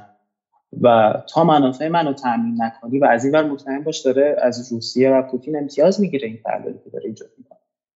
خب اینا اینا رو باید در نظر بگیری. یعنی من خیلی جاها میشنوم که تو اردوغان و ترکیه رو پادو و عامل آمریکا هنوز در منطقه می‌دونن و این تحلیل خیلی غلط یعنی وقتی به نگاه می‌کنیم که ترکیه خیلی دور شد. حداقل ترکیه زمان اردوغان خیلی از آمریکا و ترکیه از اروپا دور شده. نه مثل ما. چرا؟ چون یه بازیگر شبکه‌ایه. به موقع روابطش رو با آمریکا و اروپا هم حفظ می‌کنه. تو همین زلزله ترکیه ما دیدیم. آقای بلینکن دو هفته طول کشید که حمایت کنه از زلزله ترکیه از اردوغان و بعد که وارد شد یه گفتگوی محرمانه با هم داشتن و گفت من 100 میلیون دلار کمک می‌کنم به ترکیه و می‌بینیم که الان فلان پذیرفته شده. یعنی این امتیاز دهی ها امتیاز بگیرها بده بستون ها رو ترکیه خوب بلده. و از ابزارها و کارتهای خودش تو این نظم شبکه استفاده می‌کنه. به موقعش برای روسیه به موقعش برای آمریکا به موقعش برای اما در این رویکرد شرق گرایی خودش ترکیه دچار یه مشکله. اون مشکلش چیه؟ اینه که ترکیه هر چقدر بخواد بگه من شرقیم چون عضو ناتوه به لحاظ امنیتی توی نظم امنیتی شرق هضم نمیشه. وقتی گفت من می‌خوام به سازمان شانگهای بپیوندم که خودش یه حرف گنده ایه که ترکیه اومده گفته که من می‌خوام سازمان همکاری شانگهای بشم. پوتین گفت از ناتو اول بیا بیرون. خب ترکیه این کار نمی‌کنه چون یه ابزار بسیار مهم بازیشه که عضو ناتوه به لحاظ امنیتی. به همین لحاظ به این راحتی ها مثل عربستان سعودی نمی‌تونه یه شب تغییر رو کرده بده بگه منم می‌خوام عضو شانگهای بشم. در نظم شرقی پذیرفته نمیشه. پس بیهویت میماند. ما می‌تونیم خودمون رو عضو نظم شرقی تعریف کنیم. عربستان خودش عضو نظم شرقی تعریف کنه. ترکیه نمی‌تونه. و چون بیهویت میماند میاد چیکار می‌کنه؟ میاد ابتکار ارتش توران به کشورهای ترکیه رو دوباره زنده می‌کنه. کشورهایی که اصلا زبون ترکیه همدیگر هم درست حسابی نمی‌فهمن. مترجم باید بشینه بغلشون. اون روسی حرف می‌زنه اون بشه حالا یه زبانهای مختلفی دارن. جالبه وقتی دوره هم جمع میشن کشورهای ترک یه نقشه داریم. آقای اونو بیاری درود بر شما. و نکته اینه که در ترکیه در حقیقت برای افزایش قدرت خودش برای افزایش ابزار امتیازگیری برای پیدا کردن دوست و دوسته های جدیدی که بتونه روشون حساب بکنه. ترکیه خیلی بیش از اینی که فکر کنید تنهاست تو روابط بین الملل درسته با همه داره کار می‌کنه ولی متحد نداره. شاید تنها متحد جدی که داره همین جمهوری آذربایجان و علیوف باشه و برای پیدا کردن متحدان بیشتر ترکیه میاد دوباره این طرح ارتش توران رو علم می‌کنه و کشورهای ترک زبان که دوست دشمن دوست های جدیدی پیدا کنه برای خودش و گروه بندی جدیدی بخواد برای خودش بکنه. و اینجا ما باید توجه داشته باشیم که این طرح شما اگه بیای نگاه کنید ببینید که یک در راستای منافع و امنیت ملی خود ترکیه است. ما هم اگه بودیم کارو می‌کردیم. مگه علیه ما نمی‌گفتن ما دنبال هلال شیعی هستیم؟ یا دنبال نمی‌دونم. پس فردا اگه تو توی آسیای میانه بریم میگن دنبال احیای امپراتوری ایرانی و مثلا ایران شهری این هست. هر کشوری دنبال منافع ملی خودش دو این ارتش توران اگه بخواد خیلی جدی بشه و بخواد خیلی مثلا حالا مبحث بزرگی پیش بگیره آیا فقط برای ما تهدیده؟ ده برابر تهدیدی که برای ما هست برای روسیه است. یعنی چی؟ تو, تو تمام لب مرزهای جنوبی من ارتش توران می‌خوای را بندازی؟ من یه قدرت تو هم که عضو ناتویی. صد برابر برای روسیه این مسئله تهدیده. ولی چرا می‌بینید که روسیه هنوز داره با ترکیه کار می‌کنه؟ چرا می‌بینید هنوز با هم بدبستون دارن هنوز با هم روابط دارن؟ چرا مثلا روسیه و پوتین نمیاد به قول ما یه تو دهنی تو مثلا دهن علیف مثلا ترکیه بزنه؟ یعنی چی؟ ارتش توران دیگه نگی یا مسئله نظم شبکه‌ایه. این چی؟ و امتیازگیری به امتیاز یعنی نگران نیستش یا اینکه نه فکر می‌کنین که الان خطر اون اونقدر زیاد نیستش که فرصت و سود ارتباط با ترکیه در جنگ اوکراین و در زیر تحریم ها مثلا هستش درسته؟ نگران هست اما در عین حال از این فرصتی که ترکیه از آمریکا دور شده و روابط خودش رو با روسیه حفظ کرده داره استفاده می‌کنه. میگه باشه تو بازی بازی خودتو بکن خط قرمز منو باید رایت کن قطعا اگه مثلا ناتو بخواد اینجا پاش باز بشه قطعا روسیه واکنششون میده. میگه میشه واکنششون نده؟ ولی میگه باشه حالا تو یه بازی بازی بکن. هوای منو داری داری قلات از من می‌خری داری گاز از من می‌خری داری نمی‌دونم نفت از من می‌خری. و یعنی یک وضعیتی که رقابت در عین همکاری تمرکز می‌کنی. ببینی کجا سودت بیشتره کجا تهدید کمتره. فعلا کار می‌کنی. خط قرمز رو داری. قطعا اردوغان برای پوتین تهدیده. عاشق چه هم نیستن. ولی فهم امنیتی دارن میگن تو اینجا برو کار کن من اینجا دارم کار می‌کنم. تا جایی که یه نکته که خیلی مهمتر این مسیر باید وارد این کریدور میانی بشه نقشه کریدور میانی رو بیاریم بسیار من می‌خواستم اینو نشون بدم. قبلش من می‌خوام یه چیز کوچیکی اضافه کنم به حرفای شما. بفرمایید. ببین برای اینکه تو ایران خیلی روی بحث پانتورکیزم و بحث اینکه اردوغان داعیه پانتورکیزم داره. و من اینجا فکر می‌کنم که ما به قول معروف ایدولوژی نه ولی نحوه روایتی که هر حکومتی برای خودش داره برای فروختن به شکلی داستان حکوم داستان سیاست منطقهش به مردمش و به شکلی یارگیری از اونها. شاه می‌گفت من می‌خوام به شکلی حکومت 2500 ساله رو زنده کنم. یکی دیگه عربستان می‌خواد جهان رو وهابی کنه. اسلام به ناب وهابیت رو می‌خواد صادر کنه و آمریکا می‌خواد حقوق بشر رو صادر کنه و لیبرالیسم رو صادر کنه شوروی می‌خواست کمونیسم رو صادر کنه اما زیر اینها قدرتی که می‌خواد به شکلی منافع ملی منافع ملی خودشونه. خب ولی من می‌خوام این عکسی که شما نشون دادید مثلا خیلی جالب بدم چرخش به شرق ترکیه. من, من می‌خوام از مخاطب از خودش بپرسه که اینهاش که کدوم یک از اینها در اون پانتورکیزم تعریف میشن؟ آیا افغانستان پانتورکیستیه پاکستان پانتورکیستیه هند پانتورکیستیه ژاپن یا چین اجازه میدن که مثلا اردوغان بخواد اونها رو ذیل پانتورکیزم خودش تعریف کنه یا چین مثلا اردوغان رو قورت خواهد داد. برای همین این قصه ای که اردوغان برای دلخوش کردن بخشای از جامعهش میگه برای بخشای سکولار میگه پانتورکیزم برای بخش های مذهبی هم به همون نوع عثمانیگری و احیای خلافت اسلامی یعنی هوش اردوغان اتفاقا اینه که دو تا قصه رو همزمان داره استفاده می‌کنه. خب دو تا قصه رو همزمان که ما تو ایران می‌تونیم همین کارو بکنیم. قصه به شکلی نوع شیعه از سمتی و ایران. حالا به شکلی احیای ایران و احیای امپراتوری ایران از همزمان برای نیروهای سکولار نیروهای مذهبی. و اردوغان این دو تا روایت رو به صورت هیبریدی و همزمان داره استفاده می‌کنه. اما این به این معنی نیستش که واقعا عزمش رو جزم کرده و حالا به شکلی ما باید فقط با این پانتورکیزم مقابله کنیم. نه یکی از قصه هایی که برای برای اینجا هستش. ولی این رو نباید اونقدر جدی گرفتش. البته یه پرانتز من وا کنم بله اون مسئله فقط اون نیست ولی قطعا یکی از ابزارهای فشار اردوغان هم هست. یعنی اینو ما باید در نظر بگیریم. چون علنا توی یکی از مصاحبه‌هاش اردوغان میگه اون موقعی که ما پیروز جنگ سوریه بودیم میگه ایران فکر می‌کنه با این شیعه‌گری اومده مثلا جنوب ما رو گرفته. خبر نداره خودش چقدر درصد جمعیتش آذری هستن و ترک هستن اینو میگه. یعنی به عنوان یک ابزار فشار کاملا ترکیه و آذربایجان دارن از این موضوع استفاده و سوء استفاده می‌کنن.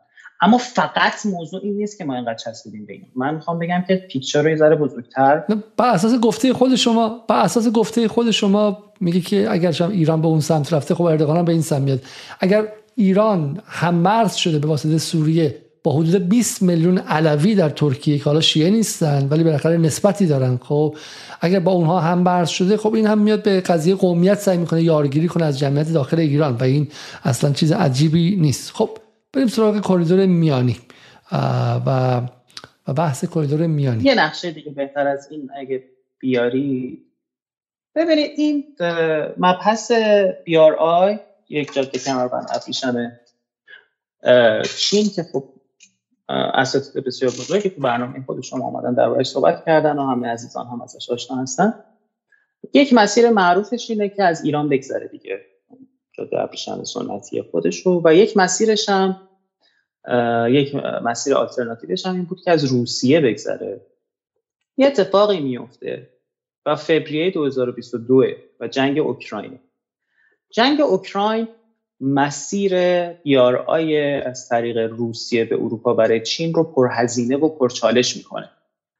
و تقریبا دیگه چین در این مسیر یه مقدار ناامید میشه. نکته بعدی برای آی چند تا اتفاقی که این مسیری که می‌خواد از ایران بگذره می‌بینیم که چین باز این مسیر رو اونقدری که ما انتظار داشتیم حداقل تا قبل از چند ماه اخیر پیگیری نمی‌کنه. خب بارها بهش پرداخته شده که زیر های موجود ما هنوز کامل نشده مسیر ترانزیتی ما هنوز بسیار کهنه قدیمی ساخته نشده و چین بارها جوابهای سرد در دولت آقای روحانی شنیده از ما و هنوز هم که هنوز انصافا تو دولت آقای رئیسی هم ما همچین خیلی انصافا بخوایم نگاه کنیم. تحول خیلی سریع برای اینکه خودمون رو بخوایم به این کوریدور وصل کنیم. ندیدیم. من ندیدم. خب چین یک دولت بزرگیه که کاندیدای هژمون شدنه. مثل هر دولت دیگه به دنبال منافع ملی خودش. منتظر ما که نمیشینه که. عاشق چه ما که نیست که. خب کریدور روسیه که برای سخته. کریدور ایران هم که بخواد به منتظر ما بشینه شاید سی سال طول بکشه بتونه زیر ساختار آماده کنه براش. خب دنبال آلترناتیو میگرده دنبال راه جایگزین میگرده و همزمانی این وضعیت با هوشمندی و حالا هوشمندی منظورم بار مثبت اردوغان نیست. حالا نه این بگیم طرف عاشق روی اردوغانه. نه اردوغان یادم شارلاتان زرنگه. فرصت طلبی ترکیه مبحث کریدور میانی را اینجا دوباره مطرح میشه. کریدور میانی که به طور سنتی وجود داشته دوباره مطرح میشه. کریدور میانی کریدور خیلی جذابی برای چین نیست. چرا؟ چون باید از خزر بگذره. و بعد اون بار زمینیش رو پیاده کنه وارد کشتی کنه دوباره بره سوار کنه دوباره بره. ولی وقتی می‌بینه که خب تو سوریه که توی روسیه که جنگه ایران هم که یا خوابه یا درگیر زن زندگی آزادیه. خب من چیکار کنم؟ من همجوری بشینم تا چی شه؟ خب نه. از آلترناتیو استفاده می‌کنم. و اون آلترناتیو چیه؟ کریدور میانیه که همین کشورهای پیمان ترک یا همون کشورهایی که توی نقشه قبلی اشاره دادیم و و پیشقدمی ترکیه برای ساخت و ساز زیرسازها در این منطقه و استفاده از این مرد از این کریدور میانی هست. حالا وارد یه نقشه دیگه بشیم که این کریدور میانی رو بهتر از این کریدور میانی بله. این کریدور میانی الان گزینه آلترناتیوی برای چینه. که خیلی ها میگن آی ترکیه ایران رو دور زد چین ایران رو دور زد. خب آقا این می‌خواد برسه اروپا دیگه. تو که هنوز زیر تو نساختی. تو که هنوز خودتو وصل نکردی. و متاسفانه یکی از قوت های ما در 40 سال گذشته در 20 سال گذشته این بوده که ما ثبات داریم در منطقه. و خب این چهره ثبات ما هم تو این 6 ماه گذشته متاسفانه یه مقدار خدشه‌دار شد. توسط این نارامی که داشت. خب اون آقا دنبال منافع ملی خودش روابط بین الملل شوخی نداره. کسی عاشق چه ما نیست. عرض کردم دوست و دشمن نداریم.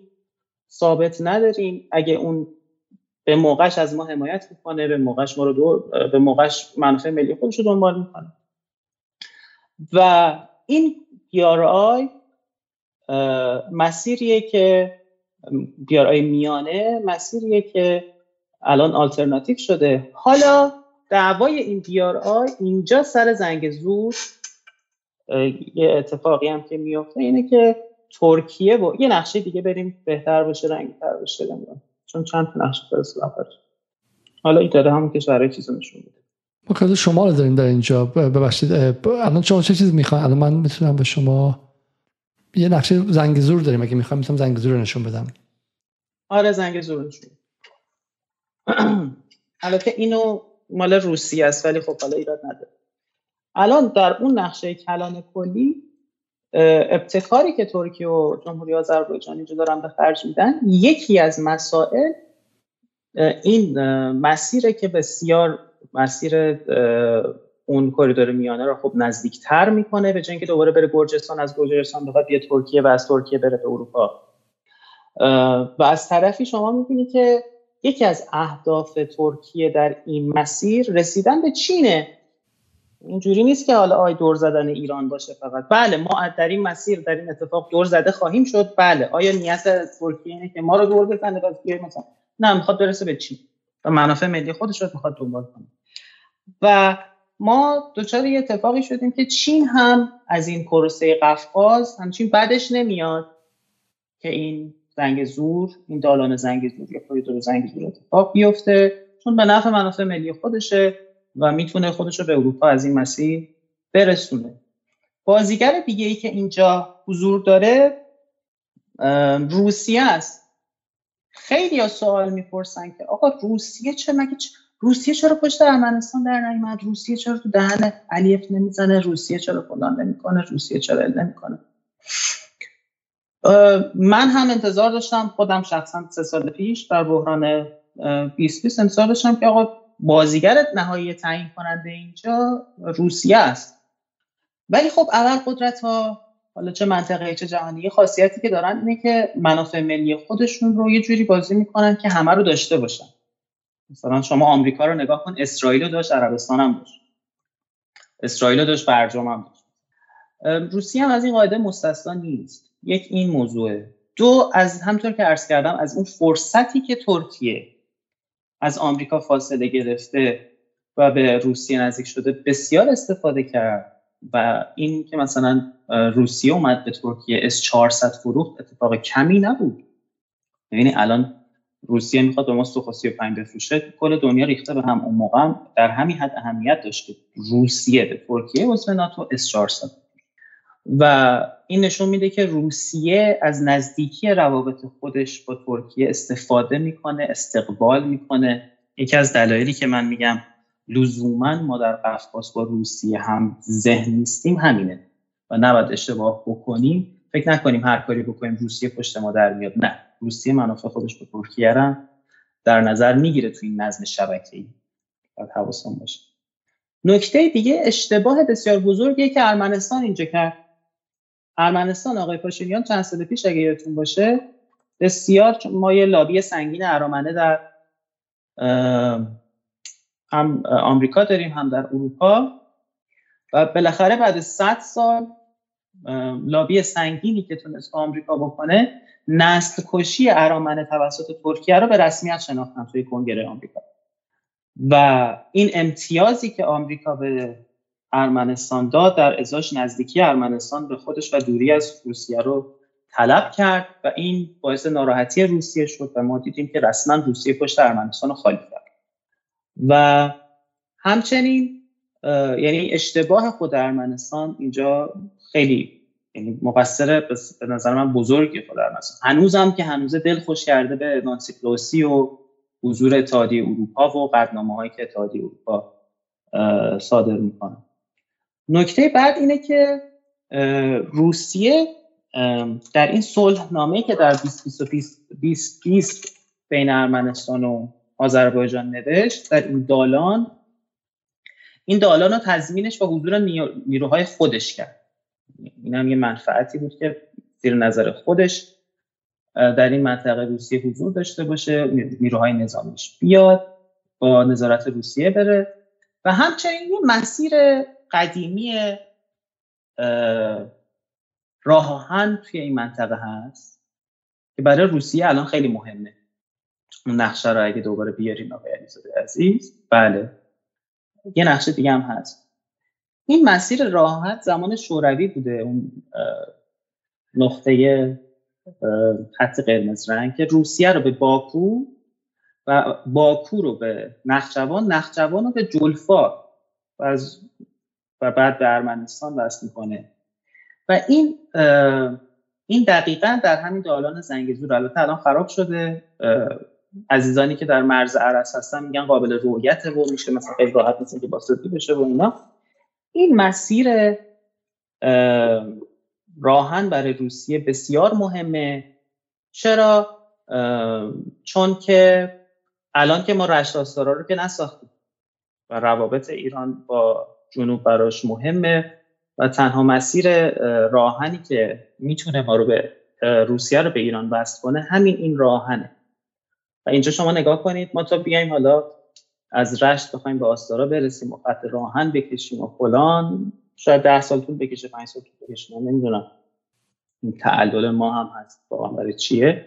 یعنی این این من دارم با این دارم با این فلش نشون میدم. این رشت آستارا که کمتر از 100 کیلومتره دلیلش عدم شکلگیری کریدور شماله؟ به همین سادگی؟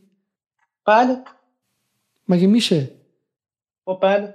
یعنی ایران الان مستعمره روسیه شده شما کارشناس کارشناس این حوزه رو آوردین صحبت کرده و این قسمتی که مونده اون مسیر تا باکو فراهمه از رشت پایین هم فراهمه مسیر رشت آستاراست که تکون نخورده. ولی از اون وقت خب ما یه مسیر قدیمیه. داده من داری؟ بله بله. نه نه, نه.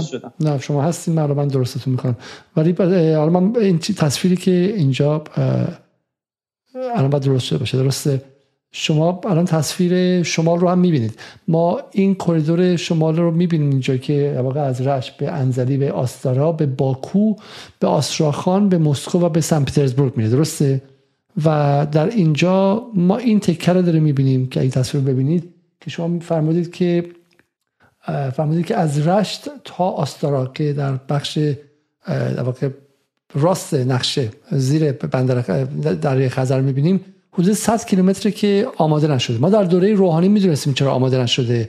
انگار یک عمدی بود که به شکلی کریدور شمال شکل نگیره. خب کریدور شمال شکل نگیره. و شما میفرمایید که هنوز هم شکل نگرفته. آیا الان درگیری با باکو یک از دلایل شکل نگرفتنشه؟ نه خب ما در داخل خودمون باید اینو بسازیم. این, این زمینه این چیزیه که ما خودمون باید بسازیمش. حالا من این نقشه رو لطفا نگه دارید. یکی از مسائل خیلی مهمه. دلیل عمده ای که من تاکید دارم باید تنش زدایی بکنیم. تا افزایش تنش همین این مسئله است. بهش برگردیم. اجازه بدید حالا بریم سر فرصت بهش برسیم. توی همون مسئله برگردیم به اون نقشه زنگزو اگه اجازه بدید چون من می‌خوام رشته این داستانی که بگم پاره نشه ببخشید. توی این مسئله زنگ زور اتفاق دیگه هم که میفته اینه که خب جنگ اوکراین باعث میشه که اروپا مجبور میشه قسمت عمده ای از واردات خودش رو از روسیه ببنده حالا کماکان توی تکاپوه که این کارو بکنه گاز خودش رو. و خب می‌بینیم که مناطق دیگه مهم میشه. و ما می‌بینیم که نفت و گاز لیبی مهم میشه شمال عراق توی کردستان عراق مهم میشه قبرس مهم میشه قطر مهم میشه. یکی از جاهایی که قطعا دوباره مهم میشه خزره و جمهوری آذربایجانه. و ما هم طبق معمول باز زیر رو نداریم که راحت بخوایم برسونیم به اروپا و اینا. بخوایم هم خب شرایط روابط ما با روسیه گونه دیگه است. حالا اون بحثش متفاوته. اما خب آذربایجان و ترکیه هم بیخیال این فرصت که نمیشن از این فضا استفاده می‌کنن و همزمان ما می‌بینیم که اروپا و آمریکا هم میان اینجا حمایت می‌کنن در عین حالی که از آذربایجان آذربایجان رو نفی می‌کنن و محروم می‌کنن ولی می‌بینیم که میگن آقا نیروهای اروپایی بیان اینجا. شما روسیه رو بنداز بیرون ما نیروهای حفظ صلح اروپایی میان اینجا. مراقبت می‌کنن چون اونها هم نهایتا حامی هستن که این وضعیت این دالان وصل بشه. دعوایی که وجود داره سر این دالان یا کریدور حق حاکمیتشه. یعنی چی؟ ارمنستان میگه این دالان رو من توافق کردم که در اختیار شما بذارم اما حق حاکمیت به شما نمیدم. این راه ترانزیتیه. تو می‌خوای توش خط راهن بکشی جاده بکشی بس به هم بس شو. ولی این خاک منه. آذربایجان و ترکیه چی میگن؟ میگن نه این کریدور حق حاکمیتی ما رو هم به ما میده و این قسمت خاکی از کشور ما میشه و دیگه خاک ارمنستان نیست. اینجاست که دعوای ما به نظر من شکل می‌گیره.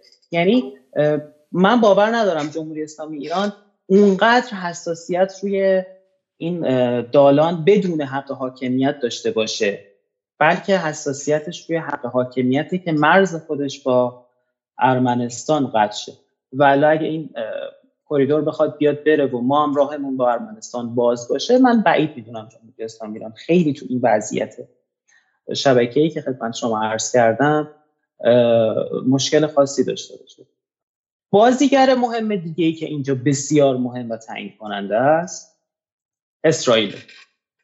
من خواهش می‌کنم که اون نقشه خاورمیانه بزرگ خب اسرائیل رو ما می‌دونیم همه عزیزان می‌دونن که حضور خیلی جدی داره. من یه مقاله سال 97 نوشتم در رابطه با خیلی, خیلی قبل از این اتفاقات که وقتی اون موقع که یه طرحی به من داده شد برم در رابطه با روابط آذربایجان اسرائیل تحقیق کنم اصلا ابرام بالا مونده بود. چند روز گفتم چطور ما خبر نداریم اسرائیل انقدر حضور داره؟ این تازه مثلا مال 4 5 سال پیش.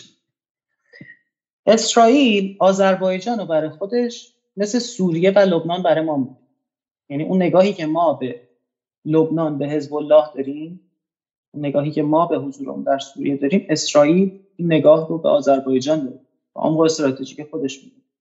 و اومده اینجا که ضربهش رو به ایران بزنه. جاسوسی اینجا می‌کنه دزدی اطلاعاتی می‌کنه پهپاد بلند می‌کنه اف 35 رو گذاشته اینجا. مشکل فاصله مرزی خودش از تل تا تهران رو حل کرده تو باکو. هزار همه اینا رو همه می‌دونن دیگه. من عرض کردم که هدفم از گفتگو امشب اینه که دید جدیدی بدم. این پیش ها رو قبول دارم. حمله نکنید. حالا چند چند چند جمله بگیم. بازم من همین اف 35 رو خودم نمی‌دونستم. بازم حالا بگید که در چند جمله بگید که سطح خطر چقدره؟ بله ببینید مثلا یکی از مشکل مثلا یکی از مشکل هایی که اسرائیل برای حمله به تهران داره خب ما می‌دونیم که علیرغم پروپاگاندایی که وجود داره تهران ایران پدافندهای بسیار قوی داره. مثلا ارتش ما فرمانده ارتش ما همین چند وقت پیش گفتم ما مثلا نیاز نداریم اس 400 از روسیه بخریم. مثلا باور 373 ما همون اس 400 روسیه است. بله مثلا مشکلی که اسرائیل داره یک خب پدافند ایرانه که واقعا پدافند قویه. خب ما گلوبال هاگ آمریکا رو اینجوری رو هوا زدیم مثلا نشون میده تازه اون یه سامان پدافند دیگه ای ما نکته دوم اینه که اسرائیل اگه بخواد به ایران حمله کنه مثلا به تهران حمله کنه به نتنز بخواد حمله کنه یک کله نمی‌تونه از تل باشه بیاد. نیاز داره که سوختگیری کنه تو هوا. خب سوختش نمی‌رسه. چون باید ارتفاع خیلی زیادی و سرعت خیلی زیادی رو بره. عادی راحت نیست براش. یه پروژه بسیار پیچیده و توی این راه یا بعد از آمریکا کمک بگیره. آمریکا بیاد سوخت بهش بکنه. که آمریکا راضی نمیشه بنا به دلایلی. اونم مبحث گذار در نظام بین الملله اما خودش در اوکراین و در چین. پروسه داره هنوز خواستار توافق با ماست غیره و غیره و غیره. که راحت نیست براش. ولی اگر باکو بخواد بلند شه بیاد می‌تونه این کارو بکنه. یکی از خطرهای حضور اسرائیل در جمهوری آذربایجان پس و با احسام خطرات متعدد دیگه. یکی از کارهای گسترده ای که به ویژه در این دو سال اخیر بعد از بحران 2020 باور دارم به پشتوانه اسرائیل و به برنامه اسرائیل داره در رسانه های باکو و جمهوری آذربایجان صورت می‌گیره و همه ما می‌بینیم کسانی که دارن دنبال می‌کنن این افزایش حس قومگرایی توهین هایی که به ایرانی ها میشه و الفاظی که استفاده میشه برای تحریک حس قومگرایی آذربایجان جنوبی همین اتفاقی که با شعار جنجیان آزادی برای تحریک کردها استفاده داشتن می‌کردن در رسانه ها و من باور دارم این اتفاق در آذربایجان داره میفته و ما باید اینو از یک تصویر بالاتر ببینیم. صرفا نباید به عنوان یک تهدید ساده نگاه کنیم بگیم غلط کردی داری گندگویی می‌کنی. نه داره سرمایه گذاری بزرگی می‌کنه و مبحث پانتورکا مبحث علکی نیست. من باور دارم که لزوما حالا شاید پانتورکیست به عنوان یه حزب مثلا سازمان مشخص تو ایران حالا داره کار می‌کنه. من اطلاعی ندارم. ولی اون چیزی رو که من دیدم خودم با چشم خودم حس قومیتگرایی در این منطقه هست. چه خوشمون بیاد چه بدمون بیاد. توجه داشته باشین. نمیگیم همه. قطعا آذری های عزیزی داریم آذری های وطن پرستی داریم آذری های عاشق ابوالفضل داریم آذری های اصلا همه اینا رو می‌دونیم. ولی یه جمعیت خیلی محدودی هم وجود داره که قومگرایی درشون هست. در نه فقط آذربایجان در کردستان داریم در خوزستان داریم در زاهدان داریم. و دقیقا در این مناطق شما بیاین نگاه کنید تو این شش ماه گذشته که صدای من هست آقای بله بله. در همون خاورمیانه بزرگی که شما داری نشون میدی بله. دقیقا در همین شش ماه گذشته می‌بینید که اینجاها اتفاقهای متفاوتی افتاده. کردستان که تا مرز یک جنگ داخلی پیش رفت ما در ایزه و خوزستان اتفاقات متفاوتی داشتیم در زاهدان همینطور و همزمان این تحرکات جمهوری آذربایجان از بالا داره میاد. اگه ما از یه تصویر بالاتر بخوایم نگاه کنیم من ارزم اینجا اینه. این تهدید نیست این توته است. توته چیه؟ ما در جنگ قرهباغ 2020 جمهوری آذربایجان با ارمنستان داشتن میجنگیدن. دو تا کشور کاملا مستقل. ایران هم اصلا کاری نداشت. همه صداشون در اومده بود. گفتن ایران چرا دخالت نمی‌کنه؟ سکوت رادیویی کامل بود ایران. یکی دو تا ویدیو اومد بیرون. اصلا معلوم نبود راست دروغ علکیه چیه که مثلا چهار تا کامیون داره سلاح میره به ارمنستان. من خودم کامل یادمه تبریز شلوغ شده بود. ملت ریخته بودن بیرون. خوش خوش می‌دادن توهین می‌کردن حمله می‌کردن. آی بای فلان دوستانی دارم میگن اونجا زندگی می‌کنن در آستارا در جاهای دیگه. می‌گفتن ملت صف میکشیدن دم مرز جفگیر شده بودن برن کمک باکو. علیه ارمنستان بجنگن فلان کنن. خب این حس هست. هرچند خیلی کم باشه. اما به اون اندازه ای که بخواد برای ما تهدید درست کنه هست. و اونجا منطقه مرزی خیلی راحت مثل کردستان سلاح وارد میشه.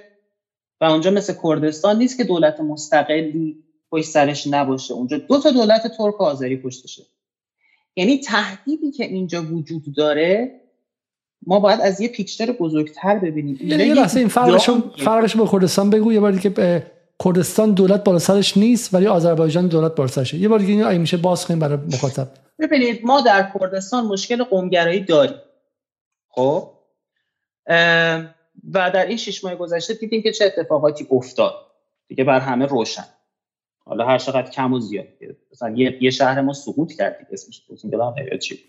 اشناویه در سقز و در مهابات دیگه اصلا سنگر گذاشته بودن اصلا.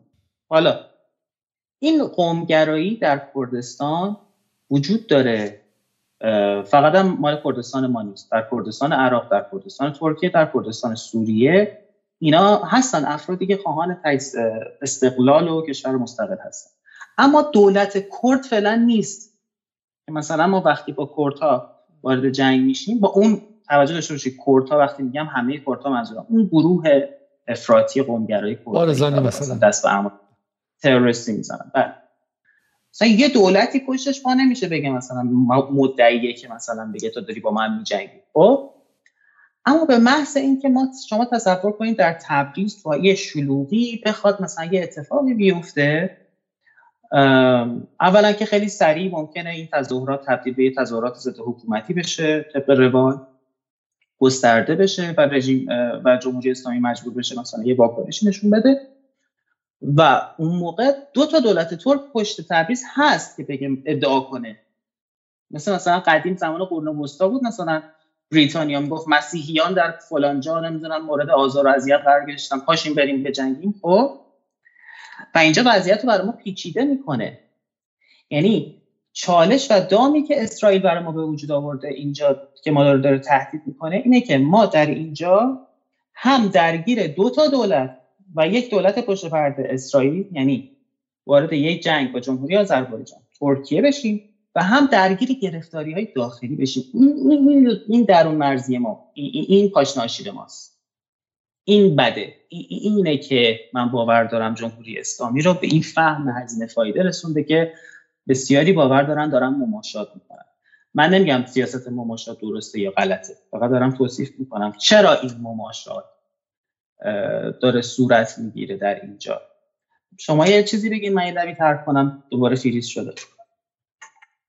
برای ما معتقدیم که اون جنس دقت کنید آن جنس روایت ها یا کارهای رسانه‌ای که خیلی هم بر تبل ایران دوستی می‌زنه از جمله مثلا ایران شهری ها ولی خروجیش دقیقا تحریک احساسات به سوی جنگ در آن منطقه است دقیقا در راستای منافع اسرائیل. و شمشیر یه لبم نه دو لبه شمشیری که اگر خدای نکرده خدای نکرده یک روزی مسئولان ایران بیخرد باشن و کار به اونجا برسه فقط به قول آقای بازرگان جنگ با سه دولت رسمی سازمان ملل یعنی اسرائیل جمهوری آذربایجان و ترکیه نیست بلکه همزمان جنگ داخلی با آذری هایی که بخش اصلی جامعه ایرانن. میگن بعضی تا 40 درصد ایران یک جوری ارتباط داره زبانش آذریه و پراکندگی دارن در سرتاسر سر ایران و بیا دیگه جمعش کن. یعنی بیا اتفاقی که توجه داشته باشید تو پرانتز. پرانتز ببخشید. خیلی ممکنه بگن نه آقا اینجوری نیست. اصلا اکثر آذری عاشق ایرانن. بله. اینو باور دارم. جمعیت خیلی کم. همون جمعیت خیلی کم اون آتیش رو برای ما تو کردستان به وجود آورد. این جمعیت خیلی کم توی تبریز می‌تونه آتیش برای ما به وجود بیاره. و انقدر پیچیده کنه اوضاع رو عرض کردم تبدیل به یه زن زندگی آزادی هم بهش میچسبه بعد نمی‌دونم با مصیبت ها سپاه داره ترکا رو می‌کشه بعد نمی‌دونم یعنی اصلا یه اتفاقاتی میفته اصلا دو تا مداح دو تا مداح میان میگن شیعه کشتیم. برادر شیعه کشتیم به مداحی به زبان آذری گریه زاری و غیره. فقط یه نکته من اضافه کنم. شما برای اختلال در امنیت نیازمند اکثریت جامعه که نیستی که از میان آذری شما نیازمند 50 درصد علاوه یک که نیستی برای اینکه نه با یک دهم درصد هم شما می‌تونی اختلال در امنیت به وجود بیاری که دیگه کسی جرئت نکنه کریدور رد کنه که کسی جرئت نکنه سرمایه گذاری کنه و امنیت به عنوان کالایی که می‌خواد روش سرمایه او از بین میره. حالا این آیا جمهوری اسلامی سرنگون میشه؟ آیا آذربایجان جدا میشه؟ خیر اما همین برای به هم زدن امنیتی که مهمترین دستاور 42 ساله ماست کافیه. و دقیقا در راستای طرح خاورمیانه بزرگ اسرائیل یعنی اگه با این تصویر نبینید من درک می‌کنم تمام عزیزانی که ارق ملیشون به جوش اومده. من ببینید من من که دارم این حرف رو می‌زنم من یه رئالیستم. من تو برنامه قبلی که با آقای علیزاده داشتم گفتم ایران باید بمب اتم داشته باشه. من طرفدار افزایش قدرت بازدارندگی ایران هستم. من یه آدمی هستم که جنگ و امنیت مطالعه کرد. من یه آدم نایس لیبرال نمی‌دونم. اینا نیستم که مثلا بگم وای نه بریم صلح کنیم. نه. اما در رویکرد کلان استراتژی در رویکرد طولانی مدت در محاسبه هزینه فایده در سناریو پردازی در عواقب پنداری در دیدن سطح تهدید کران و تمام تهدیدات و ارزیابی شرایط کشور. دلارش از هزار تومنی نمی‌دونم نارامی های داخلی و مشکلات طبقات اجتماعی و مشکلات زیست محیطی و تهدید اسرائیل و تحریم ها و هزار تا مسائلی که داریم.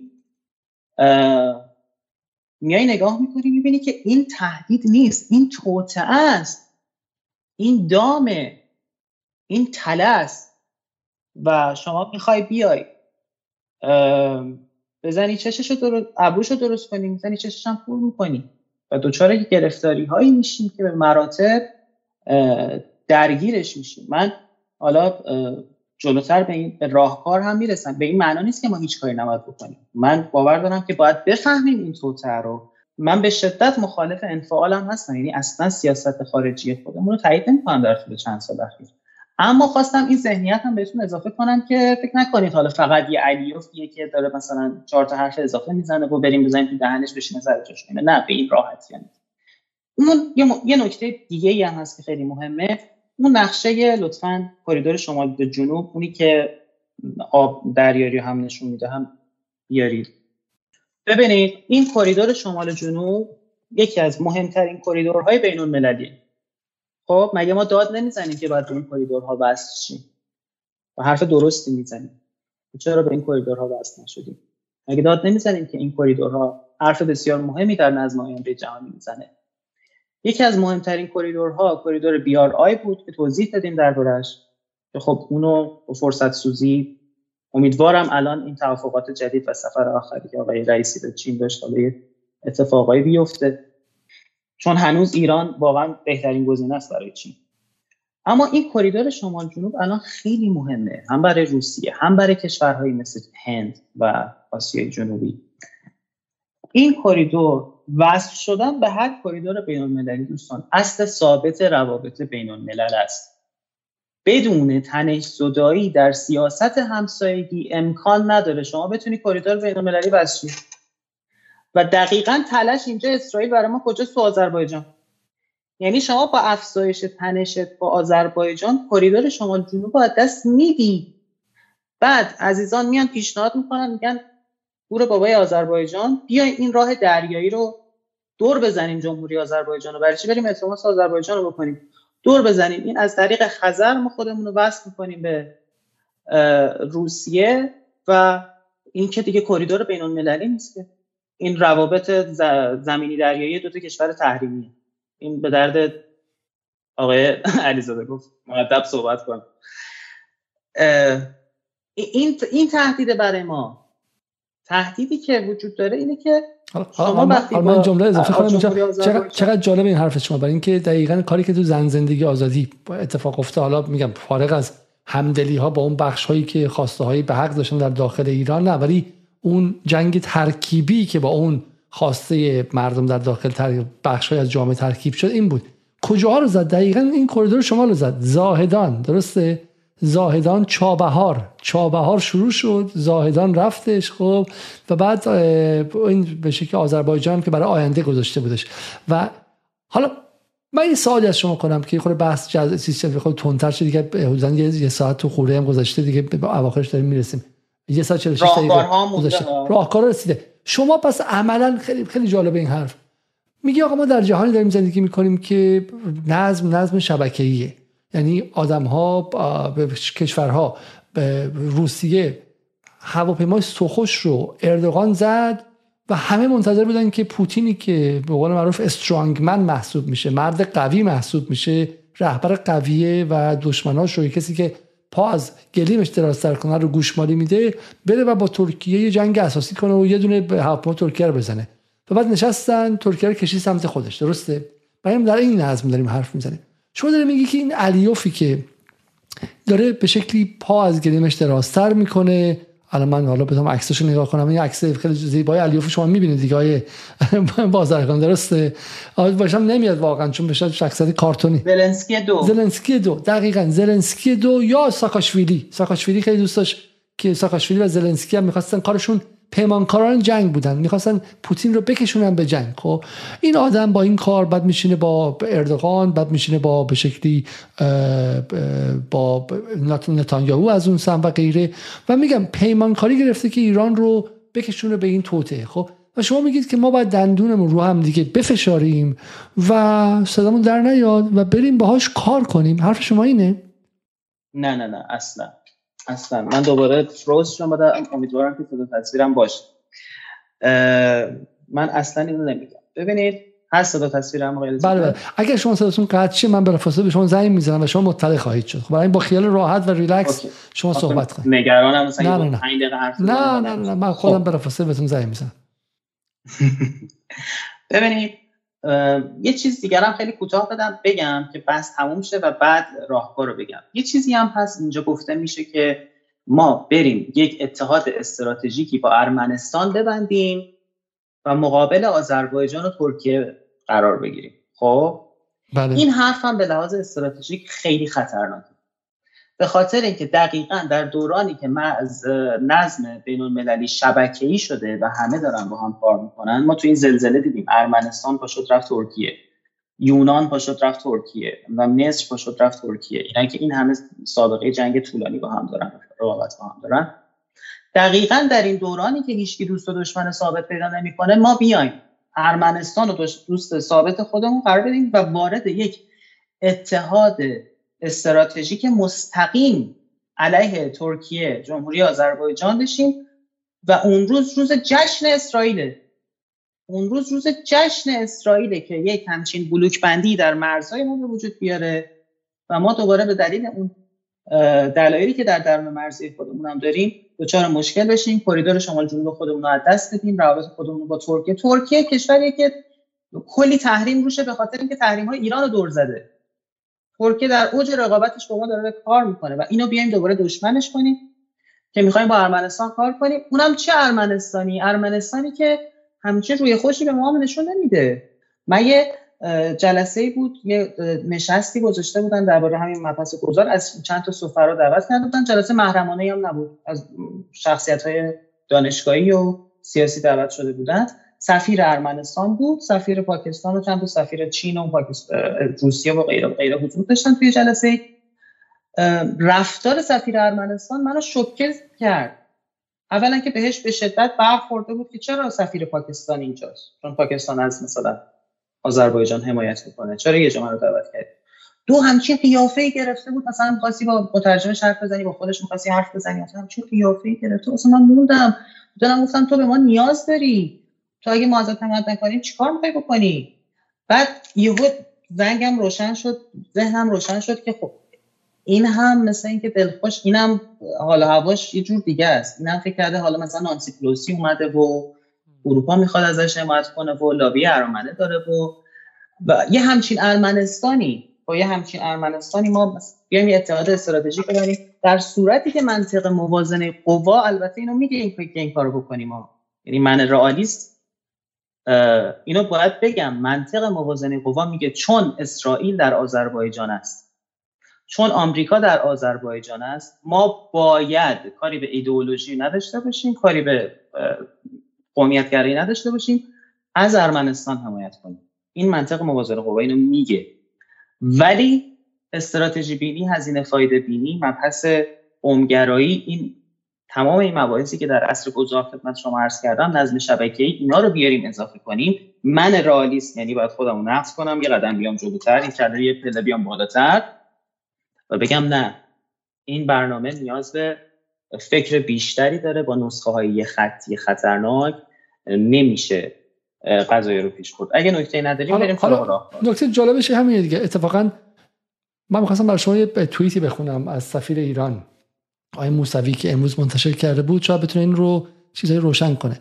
نکتهش اینه اینه که عملا ایران چه کار کرده؟ ایران در سال 2020 که جنگ ارمنستان و آذربایجان اتفاق افتاد در ظاهر از آذربایجان دفاع کرد و در عمل کمک های به ارمنستان هم کرد. خب یعنی مثل ترکیه که در به عنوان عضوی از ناتو یه جوری از اوکراین در دفاع می‌کنه و داره به روسیه هم به شکلی براش فضا سازی می‌کنه. خب قشنگ همه می‌دونن که داره برای همدست روسیه است مانع از ورود فنلاند و سوئد میشه به مدت یه سال. خب یا ایرانی که داره به روسیه کمک می‌کنه بعد میاد میگه که ما به جنگ اوکراین محکوم می‌کنیم. جنگ اصلا خوب نیستش. خب عملا روابط بین الملل اونم در عصر چنین پیچیده می‌تونه جمع نقیزین رو بپذیره. جمع نقیزین که میگن ممکن نیست در روابط بین ممکنه. ایران می‌تونه همزمان به عربستان کمک برسونه که ارمنستان در حالت نظامی بر آذربایجان تفوق بده کنه ولی آذربایجان مهار کنه. تدید به دشمنش نکنه. بذارید اگه میشه اینو من بخونم برای شما. آقای سید عباس موسوی که گمانم بله سفیر سابق ایران بودن. درسته؟ میگن بسیار از دوستان دلسوزان و بزرگان از صبوری و سکوتی که در سالهای اخیر به خاطر منافع ملی در قبال بی اخلاقی های برخی در منافع در فضای مجازی زر پرگو و مشکوک پیشه کردن گلمندن و برخی آن را می ستایند این سکون حالا شخص خودش میگه. ولی جمله بعدش مهمه. میگه سیاست راهبردی و قطعی جمع عوض می‌خوام من از شما. ببخشید از شما عوض می‌خوام. اینجا این تکه عوض می‌خوام از شما. نه نه صدای من میوت بودش. خب عوض می‌خوام از شما. خب دوستان گفتن. بذارید من توییت آیه عباس موسوی رو بخونم. بله بله بله. خب پس پس حرف من این بود که ما می‌تونیم در واقع جمع نقیزه این رو در سیاست بین الملل بپذیریم که همزمان به ارمنستان کمک کنیم و و با آذربایجان رابطه داشته باشیم. خب عباس موسوی میگه که سیاست راهبردی و قطعی جمهوری اسلامی ایران در قفقاز بر مبنای اصل مترقی و هوشمندانه همسایگی دولت و نظام با استفاده از همه ظرفیت ها و ابزارهای پیدا و پنهان دیپلماتیک است آنچه سیاست ایران را در این منطقه حساس دیکته می کند منافع و امنیت ملی است که عقلای نظام تعیین و تبیین می کند خب. بعد ادامه میده میگه نه هیاهوی لابی ها نفوزی ها و دسته های دست های عیان و نهان داخلی و خارجی در کف timeline توییتر یا کانال های تلگرامی عقلانیت توام با اقتدار و تبیین خطوط قرمز منافع و امنیت ملی ایران در منطقه همراه با صبر, راهبردی و کنشگری غیرجنجالی سیاستی است که در این برهه به رغم همه هوچیگری ها در حال اجراست. نقد کارشناسی و دلسوزانه در حوزه سیاست گذاری و اجرا قابل تشخیص محترم راهگشا و همواره مورد استقبال بوده اما لجبازی شخصی سازی عقد گشایی و انتقام از سیاست های نظام و رهبری پشت عناوین مقدس ملی یا مذهبی و با های خاص مضمون و سرانجام موجب رسوایی عیان است. خب برگردیم به بحث شما و راهکارهای شما. و خواست من اینو نشون بدم که ایشون هم در واقع حرفش این بود که یه جفسازی هایی داره انجام میشه به اسم منافع ملی اگرچه حالا همه همین رو میگن. خب حالا ایشون هم ممکنه برای به شکلی برای توجیه کمکاری ها گفته باشه. ولی راهکار شما چیه آیه بازرگان؟ من اون جمله‌ای که نگفتم گفتم قبلا صداش نمیاد ولی دیگه بگم. سوال اینه شما من یه نکته فقط در رابطه با این توییت بگم. من قسمت های از این توییت رو قبول می‌کنم واقعا. به خاطر اینکه می‌فهمم چرا تاکید ما در قبال آذربایجان انقدر دیپلماتیک بوده. اما یه جایش رو قبول نمی‌کنم. اونم اینه که تاکید بر دیپلماتیک و هزینه فایده یه بحثه. مواظب بودن احتیاط کردن. یه بحث انفعال یه بحث دیگه است. و من باور دارم که ما بسیار انفعال داشتیم. و این اصلا قابل پذیرش نیست. فرقی هم نمی‌کنه. می‌خواد دولت آقای روحانی باشه می‌خواد دولت آقای رئیسی باشه. مثلا من هیچ فرقی و این انفعاله که سی سال گذشته از در ما نسبت در سیاست خارجی ما نسبت به وجود داشته. هنوز هم وجود داره. از بحران 2020 به این وجود داره. و این کار دست ما داده هنوز هم داره میده و ما همیشه منتظریم یه اتفاقی بیفته. در واکنش بهش مثل آقای به قول آقای سعید لیلاز مثل آتش نشان ها بریم و آتیش رو خاموش کنیم و برگردیم. خب در بحث راهکارها عزیزان همونطوری که من اصلا این بحث امشب رو راه انداختم که بدونیم علا رقم تمام صحبت درستی که در فضای مجازی و تحلیلها در تهدیدات علی فردوان نسبت به کشور ما میشه و من هم قبول دارم و بارها گفتم پیشفرض ما هست. گفتم یک نگاه های تازه ای هم به این بحث بدیم به این تصویر بدیم بزرگتر تصویر بدیم و نتیجه گیری کنیم که اوضاع خیلی پیچیده تره.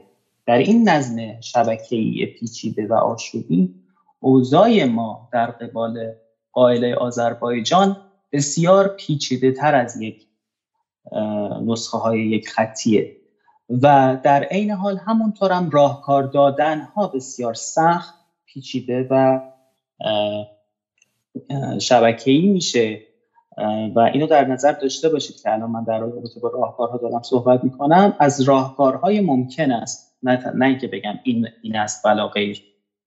این با رویکرد امنیت بین الملل من استراتژی من. خب نکته که وجود داره اینه که ما در قبال تهدید داریم منو چون بله بله بله بله. بفرمایید. خب ما در قبال تهدید جمهوری آذربایجان حتما حتما حتما باید افزایش قدرت بازدارندگی رو داشته باشیم. اصلا من مخالف این نیستم و بسیار تاکید می‌کنم به عنوان رئالی است که نمای قدرت ما به ویژه الان به ویژه الان در وضعیتی که در 6 7 ماه گذشته انقدر تهدید و انقدر تصویرسازی علیه ایران شده یک سیگنال منفی از قدرت ایران بیرون رفته که ایران الان درگیر تحولات داخلی خودشه ایران الان ضعیفه ایران الان دستش بنده. مثلا یکی دلایلی که الان علیه به خودش اجازه میده تو این شش ماه یه سری حرف جدید بزنه یه سری کارا رو بکنه به خاطر اینکه این تصور هست که ایران دستش بنده الان. ایران تو تحولات داخلی خودش دستش بنده و الان این برای ما فرصت اهداف خودمون رو پیش ببریم. چون من اینو در رابطه با برجام در رابطه با آژانس رو کرده ما نسبت به آژانس بارها گفتم. جمهوری اسلامی باید از این موضع سیگنال ضعف خارج بشه و به دنیا نشون بده که نه من دستم بند نیست من حواسم هست به سیاست خارجی.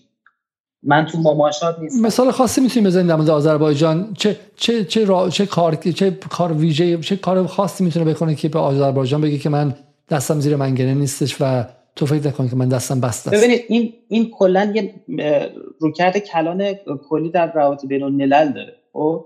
یعنی فقط مربوط به آذربایجان نمیشه. اما در قبال آذربایجان تکرار رزمایش های نظامی رو من توصیه می‌کنم حتما در مرزهای ما. و تقویت نیروی نظامی رو من توصیه می‌کنم در مرزهای ما. اما یه موی خیلی باریکی داره. افزایش قدرت بازدارندگی یه موی خیلی باریکی داره که تبدیل بشه به تنش یا تبدیل بشه به بازدارندگی. خیلی موش باریکه. که شما بر همینجا علکی نیست همینجوری آقا پاشو برو بزن تو دهنش بیا یعنی شما افزایش قدرت بدی که طرف بترسه بشینه سر جاش یا افزایش قدرت بدی که طرف تحریک شه دست بهت بزنه و جنگ شه. این تو روابط بین الملل بهش میگن معمای امنیت. یعنی شما برای دفاع از خودت افزایش قدرت میدی که بازدارندگی ایجاد کنی. طرف هم میگه اه این الان برای من تهدید میشه. اونم افزایش قدرت میده و امکان جنگ وجود داره. یعنی یه موی باریکی وجود داره که شما باید حواست باشه. من باور دارم. باید افزایش بازدارندگی بدیم افزایش قدرت بدیم. اما خیلی باید حواسمون باشه که تبدیل به تنش و جنگ نشه. اصلا نمیپسندم. این یه تزهایی که بعضی از عزیزان میدن دوستان منم هستن دوستشون دارم باهاشونم صمیمی هم شوخی هم می‌کنن. بریم نمی‌دونم نخجوان رو پس بگیریم و نمی‌دونم حمله کنیم و انقلاب کنیم توی آذربایجان و نمی‌دونم یه, یه حرفایی که من نمی‌دونم نونتون کمه آبتون کمه مشکل نداریم کم مشکل داریم تو کشور. جنگ جدید برای چی می‌خوایم؟ را بندازیم من متوجه نمیشم. کم بدبختی داریم کم بیچارگی داریم. اصلا تو اصلا یعنی اون افزایش قدرت به این معنا نیست که بریم بجنگیم افزایش قدرت برای ایجاد بازدارندگی افزایش قدرت برای اینکه جلوگیری کنیم از جنگ. راهش چیه؟ راهش اینه که تو همزمان قدرت تو ببری بالا رزمایش داشته باشی همزمان دیپلماتت بره بگه سلام. اتفاقی که بعد از 8 سال با عربستان افتاد. عربستان رو ده دفعه تو آرامکو زدی بعد شمپانی گفت سلام علیکم. حالا ما نباید ده سال الان وایسیم. حالا یه سال یه سال نظم شبکه‌ای سال مشخص کنم. دو تا موضوع موضوع بگم. اولا که دقت کنید. الان حدود 2800 نفر در یوتیوب هستن و هنوز حدود 800 نفر هم در روبیکا هستن. ما زیاد نیستیم. مجموعا میشه 3600 نفر که حالا عدد خوبی برای لایوه ولی ما زیاد نیستیم. ولی دقت کنید که هدف ما در جدال چیه؟ دقیقا. یعنی شما همین کانال های یوتیوبی رو ببینید خب که این سالها بودن. دقیقا بازپسگیری آذربایجان الحاق آذربایجان به ایران. پاسپسگیری باکو نقشوان به ایران میپیونده و غیره. کارشون چیه؟ ما معتقدیم که اینا ناخواسته یا اینکه در نقشه اسرائیل در نهایت بازی می‌کنن یا اینکه ندیدن اون زرافت ها مثل جرایی قصابن اینا. جراح نیستن. با چاقو میرن تو شکم. خب چون نیازمند جرایی هستی که میلیمتر به میلیمتر بشناسه این حرفی که بازرگان می‌زنه میگه از مو باریکتر این تفاوت که بازدارندگی باشه اما تنش نباشه. خب دقت کنید. که اون طرف می‌خواد تنش ایجاد کنه. شما باید هنرت این باشه که تو در حالی که داری طرف دستشو از پشت میبندی طوری نباشه که بتونه به پلیس شکایت کنه بگه دست منو ضرب دیده بره واسش دیه بگیره خب؟ بعد طوری از دستش از پشت ببندی که دستش بسته شه ولی نتونه جا جاش هم نمونه و نتونه از شکایت کنه بگه این تنشی که حالا من می‌خوام بر اساس این تنش زیادتر کنم برم گنده ترمو بردارم بیارم و غیره. این نکته اوله. نکته پیچیده دوم که من بازرگان می‌خوام بپرسم برای ما می‌خوام اینجا این شما 3600 نفر که دارین live می‌بینید رو تبدیل کنیم متخصصان متخصصان علوم سیاسی که بعد بتونید برید حالا اون کارو به معروف به جهاد تبیین و به اون به شکلی بشین پیام هر کدومتون بشین یک مینی رسانه بشید. ولی برای اینکه مینی رسانه بشید نه با این با چیزای گل درشتی که 5 دقیقه مثل افیون خوشحالتون می‌کنه. آ ما ایرانگرایی ما دیگه تمومه می‌خوایم بریم آذربایجان بگیریم. تو دهن علیوف بزنیم. خب بعد ظرافت های دیپلماسی علوم نظامی عصر مدرن عصر گذار جهان مدرن هر کنتون با درد یک آدم استاد روابط بین الملل باشه. اگه می‌خواید بتونید در این عصر خیلی خیلی حساس و پیچیده گره های رسانه ای ایران رو باز کنید. یه نکته این بود. نکته دوم. آیه بازرگان برای ما این معما رو باز کن که علیوف الان نشسته روی کریدور ما. روی کریدور ما. من یک بار دیگه نشون میدم الان شما بتونید ببینید نه. ولی این کریدور شمالی که این کریدور شمالی که به این مهمیه رو علیوف نشسته روش خب و دست دست ما واقع زیر ساتورشه. و مخاطب الان احساس می‌کنه که بازرگان بهش گفته ما بریم به خاطر این کریدور مهمه تجارت مهمه بریم و سرمون جلو علیوف خم کنیم و اصلا به خودمون نیاریم که چه تنش های انجام داده. بگو باید با علیوف چی کار کنیم؟ و سوال سوم آیا مسئله ما و آذربایجان در آذربایجان و باکو حل میشه یا در جای دیگه؟ آفرین دقیقا نکتهش ببینید الان جمهوری آذربایجان آقای علیف دچار توهماتیه واسه خودش. خب ما مستقیم نمی‌تونیم مشکل یعنی شاید تا حتی تا شیش ماه پیش راه بود. الان دیگه نه انقدر اوضاع خیلی پیچیده شده. آقای علیف دچار چند تا توهمه. یکی اینکه جنگ 20 قراباغ رو پیروز شد و فکر کرد الان دیگه خودش قدریه و قدرتیه و حالا میره مثلا باشگاه و بازو گنده می‌کنه و اینا. دو اینکه اسرائیل پشتشه اردوغان پشتشه اینا ازش حمایت می‌کنن. اگه مثلا جنگی علیه ایران بخواد صورت بگیره کشورهای ترک ازش حمایت می‌کنن. و خطر علیف برای ما اینه که اون منطق هزینه فایده یک استیت اقلانی رو نداره. و می‌تونه مثل زلنسکی کار دست خودش بده. زلنسکی فکر کرد الان ناتو و بایدن میان پشتش در میان و شروع کرد انگوش کردن و حالا مثلا تحریک کردن و فلان و از این حرف. و کار دست خودش. و کار دست ما میده دیگه قاعدتا. دقیقا نکتهش اینه که ما روسیه نیستیم. یعنی کار دست خودش میده ولی ما که روسیه نیستیم که. ما هم اینجا گرفتار میشیم. خب پس اینو باید بفهمیم. اما به این معنی نیست که بریم سرخم کنیم جلو علیه مثلا عددی نیست علیه بر ما ببخشید لازم من اینو بگم که روی کردم مشخص شه. ما با آمریکا جنگ نیابتی کردیم پیروز شدیم تو منطقه. ما با اسرائیل جنگ نیابتی کردیم پیروز شدیم تو منطقه. ما با ترکیه جنگ نیابتی کردیم پیروز شدیم تو منطقه. ما با داعش جنگ کردیم تو منطقه پیروز شدیم. اصلا علیف ببخشید عددی نیست که من مثلا بگم ازش بترسیم یا بریم دست بهش دراز کنیم. مثلا خیلی اسخایی می‌کنم داخل آدم خب؟ قطعا معلومه که پسش برمیاد ولی هزینه بیخود امنیتی الان توی موضوع کشور و توی این عصر گذاری که ما می‌تونیم فرصت استفاده کنیم و رشد کنیم الان گرفتار یه چالشی میشیم که میمونیم. در مرزهای خودمون ببینید یکی از نکته هایی که بذاریم من اینو بگم خیلی مهمه. یکی از نکته هایی که میگن چرا آمریکا هژمون شد و چین نمی‌تونه هژمون بشه اینه که آمریکا در همسایگی خودش به لحاظ ژئوپلیتیک مشکل نداره ولی چین در همسایگی خودش مشکل داره و آمریکا هم دست گذاشته رو همسایش. ما اگه ادعا می‌کنیم قطب نمی‌دونم فلان نظم آینده می‌خوایم بشیم نباید در همسایگی خودمون در مرزهای خودمون مشکل داشته باشیم. اگه مشکل داشته باشیم تمام تمرکزمون میره اونجا تمام قدرتمون میره اونجا تمام هزینهمون میره اونجا تمام میشیم یعنی با یک نگاه استراتژیک طولانی مدت و سطح تحلیل کلان به آذربایجان نگاه کنید نه فقط خودتون آذربایجان. از این نگاه بله باید بریم بزنیم تو دهنشو بیاین ولی در عواقب و سناریوها و فواید و مذراتش باید جور دیگه نگاه خب نکته بعدی اینه که پس افزایش قدرت برای بازدارندگی نتنش نکته دوم این که افزایش روابط با ارمنستان. ما باید از این موضعی که آقا ما سمت ارمنستان نیستیم حواسمون به توی آذربایجان نه از این هم غلطه. الان ترکیه رو نگاه کنید.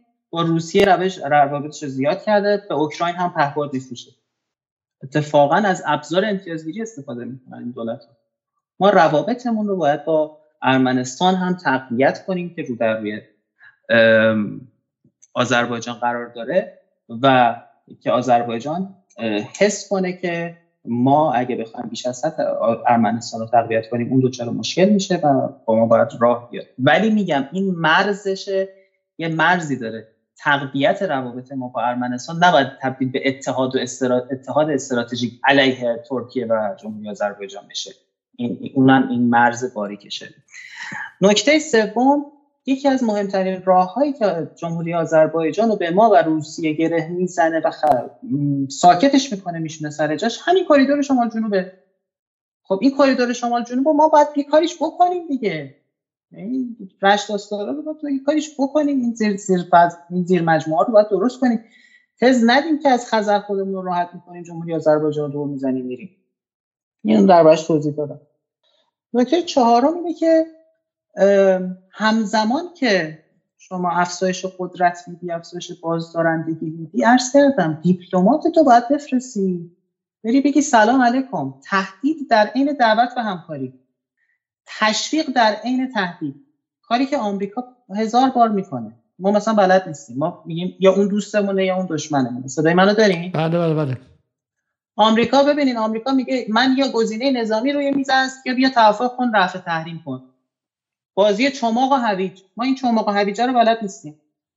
ما فقط چماقه رو بلدیم یا هویجه فقط. این بازی استفاده از این هر دو رو بلد نیستیم. ما با آذربایجان می‌تونیم بازی چماق و هویج بکنیم.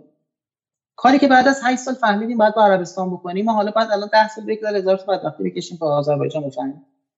خب نکته بسیار مهم روابط ما با آذربایجان همونطور که شما پرسیدید تو خود آذربایجان نیست چون علیه فلان زلنسکی حالیش نیست. خب مثلا عکسی که آوردم شبیه همون عکسی که زلنسکی داره پرچم میبوسه برای شباهتشون رو نشون دادن. بله.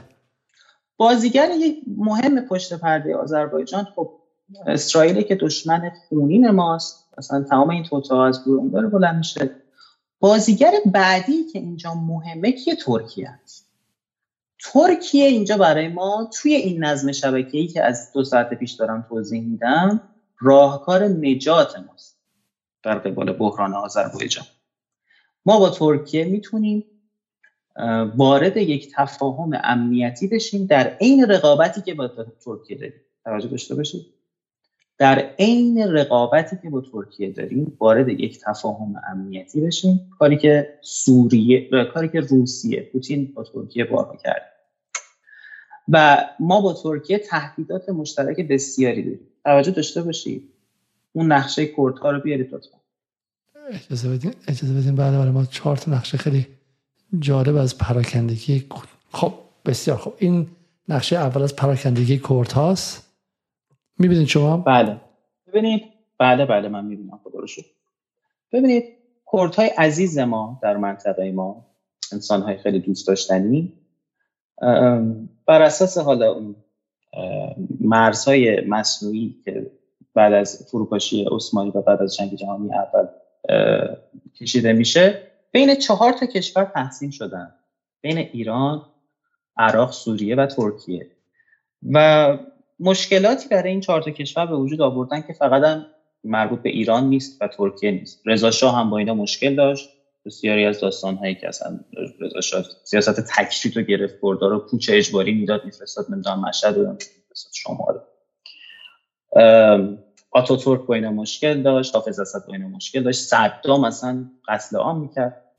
یعنی چرا؟ به خاطر اینکه این همبستگی این در کنار هم بودن قومیت کرد به راحتی می‌تونه یک کشور مستقل کرد رو تشکیل بده. ایجاد یک کشور مستقل کرد به معنای تجزیه چهار تا کشور ایران ترکیه سوریه و عراق. که اولین جاییه که طرح خاورمیانه بزرگ توسط اسرائیل و آمریکا هم پیگیری شد بعد از حمله آمریکا به عراق که کردها رو خودمختار کرد. حالا بحثش مفصله اون طرح خاورمیانه بزرگ خودش دو ساعت حرف داره. بشینیم در صحبت کنیم. خب توجه داشته باشید بیشترین جمعیت کردهای منطقه ما با ترکیه است. تو ترکیه است تو کشور با فقط نقشه آزاد این خاورمیانه بزرگ نشون میدم یک کردستانی که شکل می‌گیره. بخشی از ایران توش هست بخشی از عراق توش هست بخشی از ترکیه توش هست و بخشی از سوریه توش هستش. این نقشه ای که شما با رنگ سبز تقریبا فیروزه‌ای در این نقشه می‌بینید. خب برگردیم سر نقشه نقشه کردها در اینجا. خب بفرمایید. خب بزرگترین مشکلی که بزرگترین اقلیت کشور ترکیه کردها هستند و بیشترین جمعیت کردهای منطقه در کشور ترکیه هستند و بزرگترین مشکلی که کردهای منطقه دارن با کشور ترکیه است. چرا؟ به خاطر که به لحاظ قومیتی و به لحاظ ملی کاملا رو در روی ترک ها هستن و در کشوری زندگی می‌کنن که اسمش ترکیه است. مثلا ما در ایران اسم کشورمون فارس نیست. یا با اعراب انقدر رو در روی هم به لحاظ قومیتی قرار نمی‌گیرن. ولی در ترکیه ما می‌دونیم احزاب ترکیه جز همیشه جز احزاب اپوزیسیون در هر دولتی بوده به ویژه در اردوغان.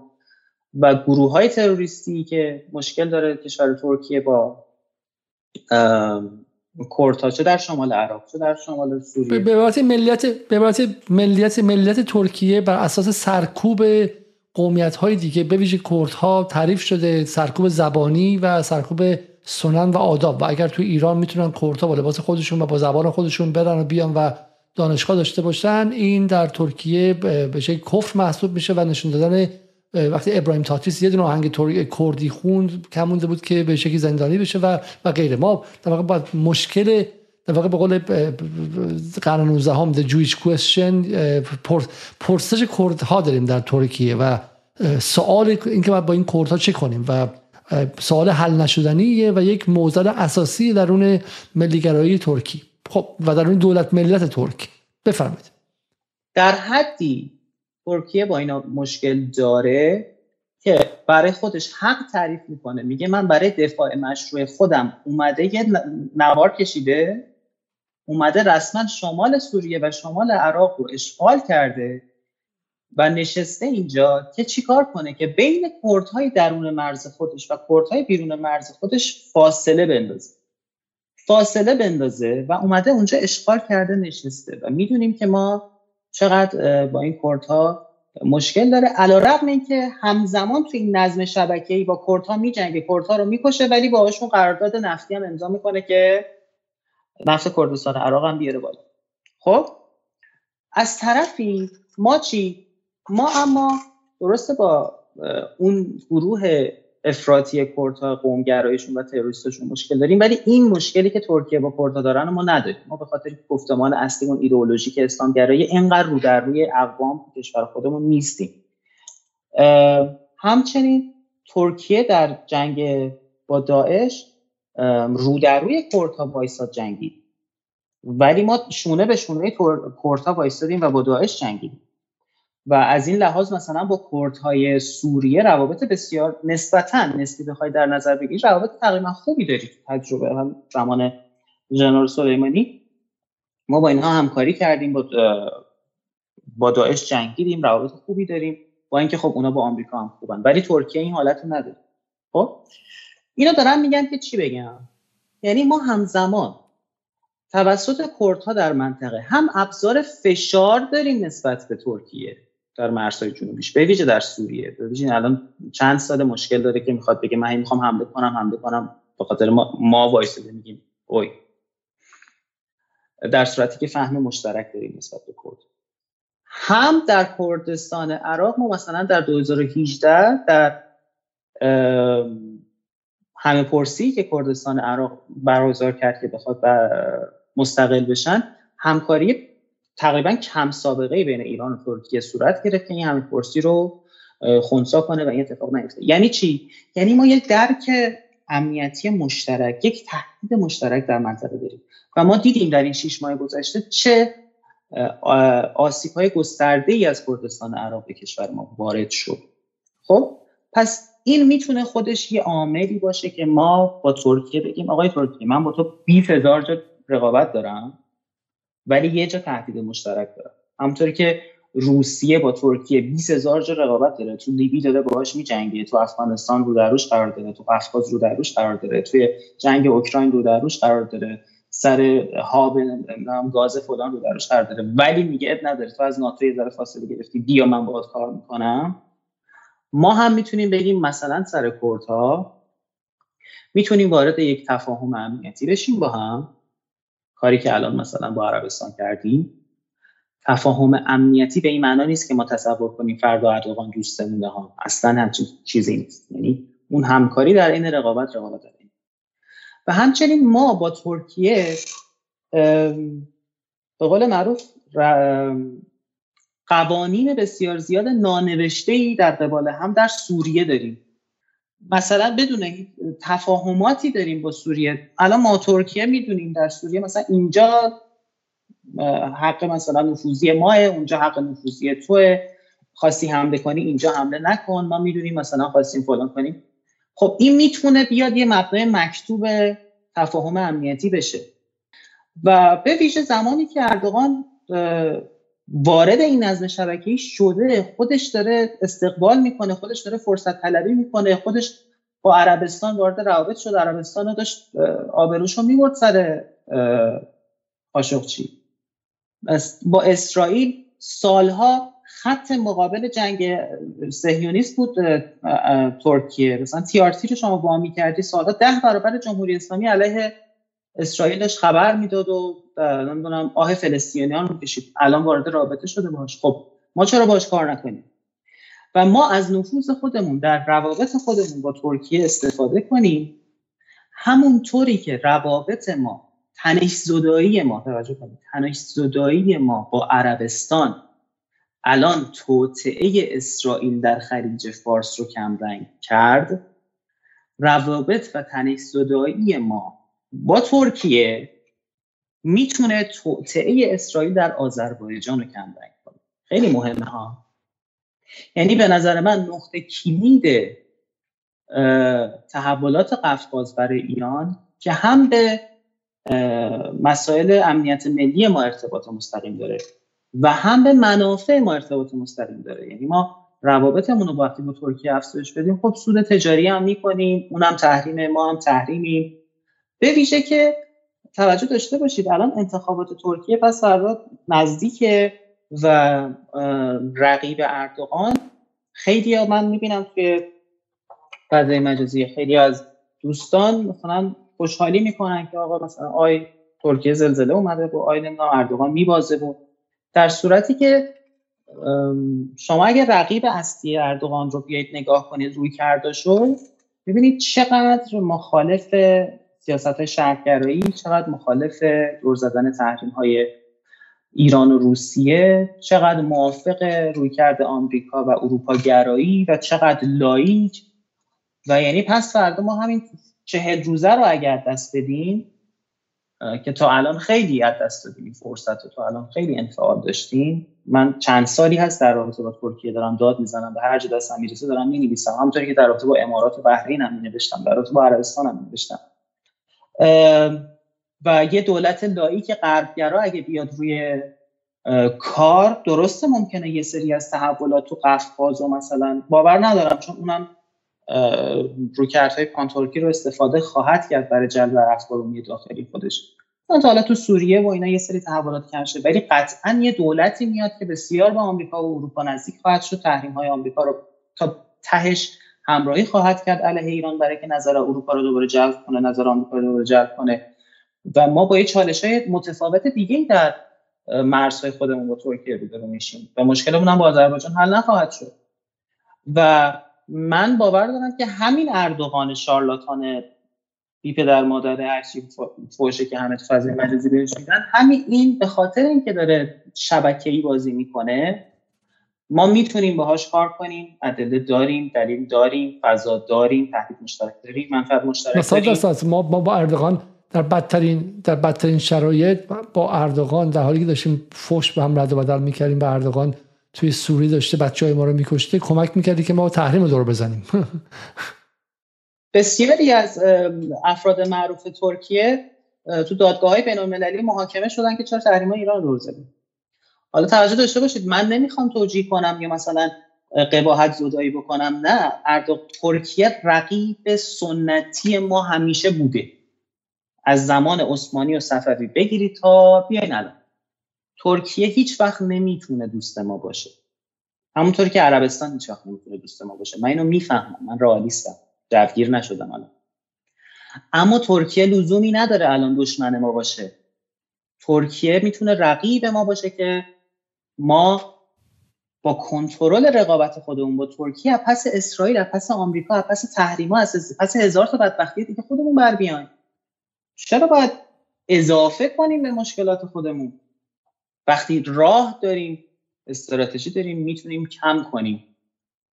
این الگوی همکاری در عین رقابت و رقابت در عین همکاری کاملا می‌تونه استفاده قرار بگیره در قبال ترکیه. ترکیه خودش استاد استفاده از این الگوه. حالا شما میگین که اردوغان شارلاتانه تعریف سیاست مداره و تعریف کسی که داره رئال پلیتیک بازی می‌کنه. به خاطر اینکه شما گفتین ترکیه یه انزوایی داره اتفاقا. انزوایی داره و متحد درجه یک نداره. برای همین غیر از قطر احتمالا. شما گفتین آذربایجان من قطر رو هم آذربایجان. قطر متحد درجه یکش نیست. ولی به واسطه اخوانیگری یک موقعی می‌خواست مثلا برای خودش متحد بسازه. در حالی که ما دستمون خیلی بازتره. برای همین اردوغان یه بازیگری که صبح با شما دوست شب باتون بد میشه. شبیه خیلی شبیه prince ها یا شاهزاده ها در دوره ماکیاولی در ایتالیای قرن قرن 16 همه در دوره city state ها و در در دوره دولت شهرهایی که همش در حال جنگ های تاکتیکی علیه همدیگه و دوستی ها و صلح های تاکتیکی بودن. و اگر شما شهریار ماکیاولی بخونید اتفاقا اردوغان درش می‌بینید. ولی من می‌خوام شما رو در واقع با یک پایان بندی انجام بدم. در واقع به نظر من این برای فهم حرفایی که آقای بازرگان امشب زد این به نظر مهمه. competition که در انگلیسی میشه در فارسی میشه رقابت به علاوه cooperation که میشه من درست کردم این رو. که میشه میشه همکاری همکاری و سومیش میشه coopetition کلمه من درآوردی یا به شکل نئولوژی یا تازه ساخته ای که اخیرا استفاده میشه و حال فارسی هم براش معادل ساختن یا نه ولی قاعدتا با معادلش رقابت کاری باشه رقابت همکاری باشه یا با ما میگیم رقابت در این همکاری. البته این مخصوص روابط بین نیست علوم استراتژیک علوم مدیریت و اقتصاد. تو نظریه بازی ها بله این کوآپتیشن هست و الان در روابط بین الملل عینا داره استفاده میشه دولت ها خود چین خود چین روابطش با روسیه همزمان روابطش با اروپا. بر مبنای همین مبحث کوآپتیشنه خود هند خود ترکیه برزیل خود آمریکا یعنی کشورها این گونه دارن رفتار می‌کنن. و ما از اون فضای سنتی جنگ سردی که این دشمن ماست اون دوست ماست به این نمیشه اعتماد کرد به اون میشه اعتماد کرد. نه این خبرانی نیست. بریم بریم. به دو دقیقه پایانی برنامه واقعا رسیدیم و دیگه واقعا باید بعدش قطع کنیم. این عذر می‌خوام از شما. این اگه من می‌تونستم این رو برای شما عذر می‌خوام. اوکی. خب اگه من می‌تونستم این جمله آقای خامنه‌ای میگه نگاه شما به وضعیت فعلی وزارت خارجه چیه؟ آیا تحرک لازم رو برای این دوره پیچیده که نیازمند کوآپتیشن های بسیار و رقابت در این همکاری های بسیاره داره یا یا وزارت خارجه ما و آقای عبداللهیان به نظر شما در دوره جنگ سرد یا حد اکثر در دوره تک قطبی گیر کرده و هنوز آماده این دوره پرسرعت نشده؟ تو بی آنست به قول فرنگی ها بخوام خیلی صادقانه بگم و رسالت رئالیستی خودم رو حفظ کنم من خیلی امیدوار بودم. ابتدای دولت آقای رئیسی و روی کار اومدن. به دو دلیل خیلی امیدوار بودم. یک به خاطر اینکه فضای بین المللی یعنی میوه های گذاشته بود جلو دست ما که بریم برداریم فقط کافی بود ذره بقاپیم. دو اینکه در گفتمان هامون تاکید شد آقا سیاست همسایگی نگاه بشن گره نزدن به برجام. و غیره و غیره. خب گفتیم الحمدلله یه دولتی الان داره میاد سر کار که فقط نگاهش برجام اروپا نیست و آمریکا نیست و داره مباحث گذار نظم جدید بهش توجه می‌کنه. اما واقعا در عمل اون چیزی که اتفاق افتاد نمیگم اتفاق مثبتی نیفتاد اما نکته در روابط بین الملل می‌دونید چی آقای علیزاده گرامی؟ من همیشه وقتی درس میدم میگم روابط بین الملل اون بینش دلیلی داره. اینترنشنال یعنی ما در خلع نیستیم دولت ها تنها نیستن که. رقیب داریم دیویست تا رقیب داریم و اونها هم می جنبن اونها هم برای منافع خودشون حرکت می‌کنن. و اگه من واقعا بخوام در قبال قدیم خودمون مقایسه کنم بعد اتفاقات مثبتی اما اگه بخوام مقایسه کنم با کارهایی که عربستان تو این دو ساله کرده کارهایی که امارات کرده کارهایی که ترکیه کرده کاری که عراق کرده کاری که عمان داره می‌کنه واقعا خیلی متاسف. واقعا متاسفم. بسیار منفعلیم. و من حالا تو صفحه اینستاگرام خودم یه شوخی دارم عزیزانی که منو فالو می‌کنم. و هر از چندی من اوج فعالیت آقای وزیر امور خارجه محترم ما اینه که مثلا میاد میگه ما آماده توافقیم یه توافق خوب اگه جلو دست ما باشه. حالا این اهداف سیاسی داره گفته میشه ولی ایرادی نداره. هزار تا مسئله دیگه هم وجود داره. و برای اینکه آخر وقتم هست با یه شوخی تمام کنیم عزیزان خستگیشون داره یه ویدیویی چند وقت پیش توی فضای مجازی دست به دست میشه دوتا آهنگساز و موزیسین نشسته بودن جلو هم دارن ساز کوبه ای می‌زنن هم دیدین اونو یا هم نه نه نه نه. یکیشون خیلی سریع داره می‌زنه و روبروی مثلا هر از چندی مثلا هر سی ثانیه یه بار یه دو تا می‌کنه. و این مثلا یه میم شده بود توی فضای مجازی که مثلا سرعت فعالیت یکی در مقایسه مثلا سرعت رفتار یکی واقعا اونجوری ما. حالا مثلا با کشورهای دیگه همه انقدر همونطوری که رهبری امروز گفتن تحولات به شدت سریع داره پیش میره. ثانیه به ثانیه تحولات داره جابجا میشه و ما تو همین دو سال گذشته فرصت بسیار زیادی داشتیم استفاده کنیم و دست دادیم همین بحرانی که الان با جمهوری آذربایجان داریم یعنی نشون میده ما در سیاست همسایگی خودمون موفق نبودیم تعارف نداریم و واقعا حیفه حیفه این فرصت طلایی شاید دیگه تکرار نشه. ما می‌تونیم که استفاده کنیم و در آینده کشور بسیار مهمی در نظم آینده باشیم و این فرصت از دست بره. حالا ما امیدوارم که نره و امیدوارم که این هوشی که در ایران بوده و حالا به قول غربی ها میگن که هنر دیپلماسی ایرانی ها مثل فرش بافیشونه و یک صبر خیلی زیادی درش هستش و این بشه که هر تار و پودی رو بغل همدیگه می‌گذارن تا اینکه اون تصویر کلی و نهایی بیاد و حداقل تو این 42 سال دیدیم که اگرچه همین مشکلات بوده آسیای میانه در دهه 70 خیلی می‌گفتن که کمکاری کردیم. کمکاری ها بوده ولی در نهایت می‌بینیم که مسیر رو به جلو بوده و امیدوارم که حتی میگم بیشتر در بخش نظامی و حتی دیپلماسی ما اون جایی که دست نظامی ها بود به در دست نیرو بود موفق تر بودش.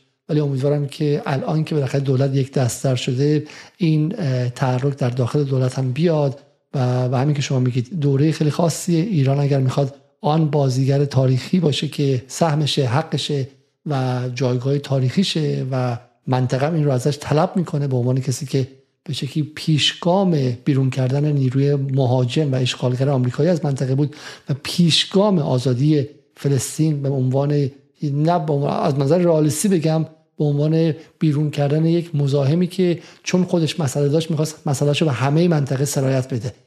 اون هم از منظر رئالیستی معنا داره مبارزه ایران و اسرائیل. و ایران پیشگام این دوتا بوده در دل مردم منطقه بالقوه همیشه جایی داشته. حالا بخشش به خاطر جنگ سوریه از دست رفته و بتونه احیا کنه. فرصت ها بسیاره ولی فرصت ها به صورت خود به خود و به قول معروف ارث پدر به شما نمی‌رسه. برای این فرصت باید کار کرد فعالیت کرد. دیپلماسی دیپلماسی عمومی دیپلماسی فرهنگی و بعد هم به شکل معروف تعدد خروجی دیپلماسی. نه فقط در بحث شیعه بلکه در بحث زبان فارسی در بحث جهان اسلام در بحث همسایگی در بحث منافع مشترک و, و همه تکنیک های بسیار. زمان باهوش شدن برای اینکه هزینه بسیاری دادیم که به اینجا برسیم تو این 44 سال زمان کندی کاهلی و تعلل یا اینکه مثلا عراق از دست بدیم چون دادیم به چهار تا آقازاده. من توی نجف دیدم که چگونه آقازاده برادرزاده آقای مکارم شیرازی کنسول ایران در عراق در نجف بود و فاجعه فاجعه. یعنی اون آدمی که بعد میذاشتن بشه بقالی می‌دادن رو به تو نجف بشه کاری بدن و اون جایی به اون مهمی نجف. من بهش گفتم که کنسول ایران در نجف به زودی آتیش می‌گیره گفت برو به عراق به بغداد بگو. مسئله من اینجا نیستش. و دو روز بعد فکر کنم که آتیشش از زبانه از ساختمانشون می‌زد بالا. و وقت این کارها نیستش. برای اینکه به اینجا برسیم 230 هزار جوان این کشور کشته شدن 230 هزار مادر گریه کردن سی سال چهل سال خونه جگر خورد. خب اگر ما به اینجا رسیدیم یک هزینه داده شد این هزینه مال این یا اون کارگزار یا دیپلمات یا آقازاده یا به شکلی مسئول که ارث خودش می‌دونه نیستش. مال مردم ایران مال تاریخ 2500 ساله ایران مال تاریخ 42 سال 44 ساله دولت ملت برآمده از جمهوری اسلامی. و ما هم به عنوان رسانه وظیفه خودمون رو در دیدبانی انجام میدیم. امثال ابوالفضل بازرگان هم در دانشگاه این کار انجام میده. امیدوارم که مسئولان وزارت خارجه قبول کنن که در گفتگویی با افرادی مثل ابوالفضل بازرگان در جدال بنشینن و به پرسش هایی که ما داریم هم جواب بدن. از اینکه تا این لحظه دو ساعت و 36 دقیقه در کنار ما بودید ممنون. هنوز 2600 نفر اینجا هستین. قبل از رفتن حتما برنامه رو لایک کنید و امیدوارم که به زودی با ابوالفضل بازرگان باز هم با هم دیگه باشیم و آقای بازرگان رو به خانه های شما بیاریم. شب روزتون خوش و خدا نگهدار.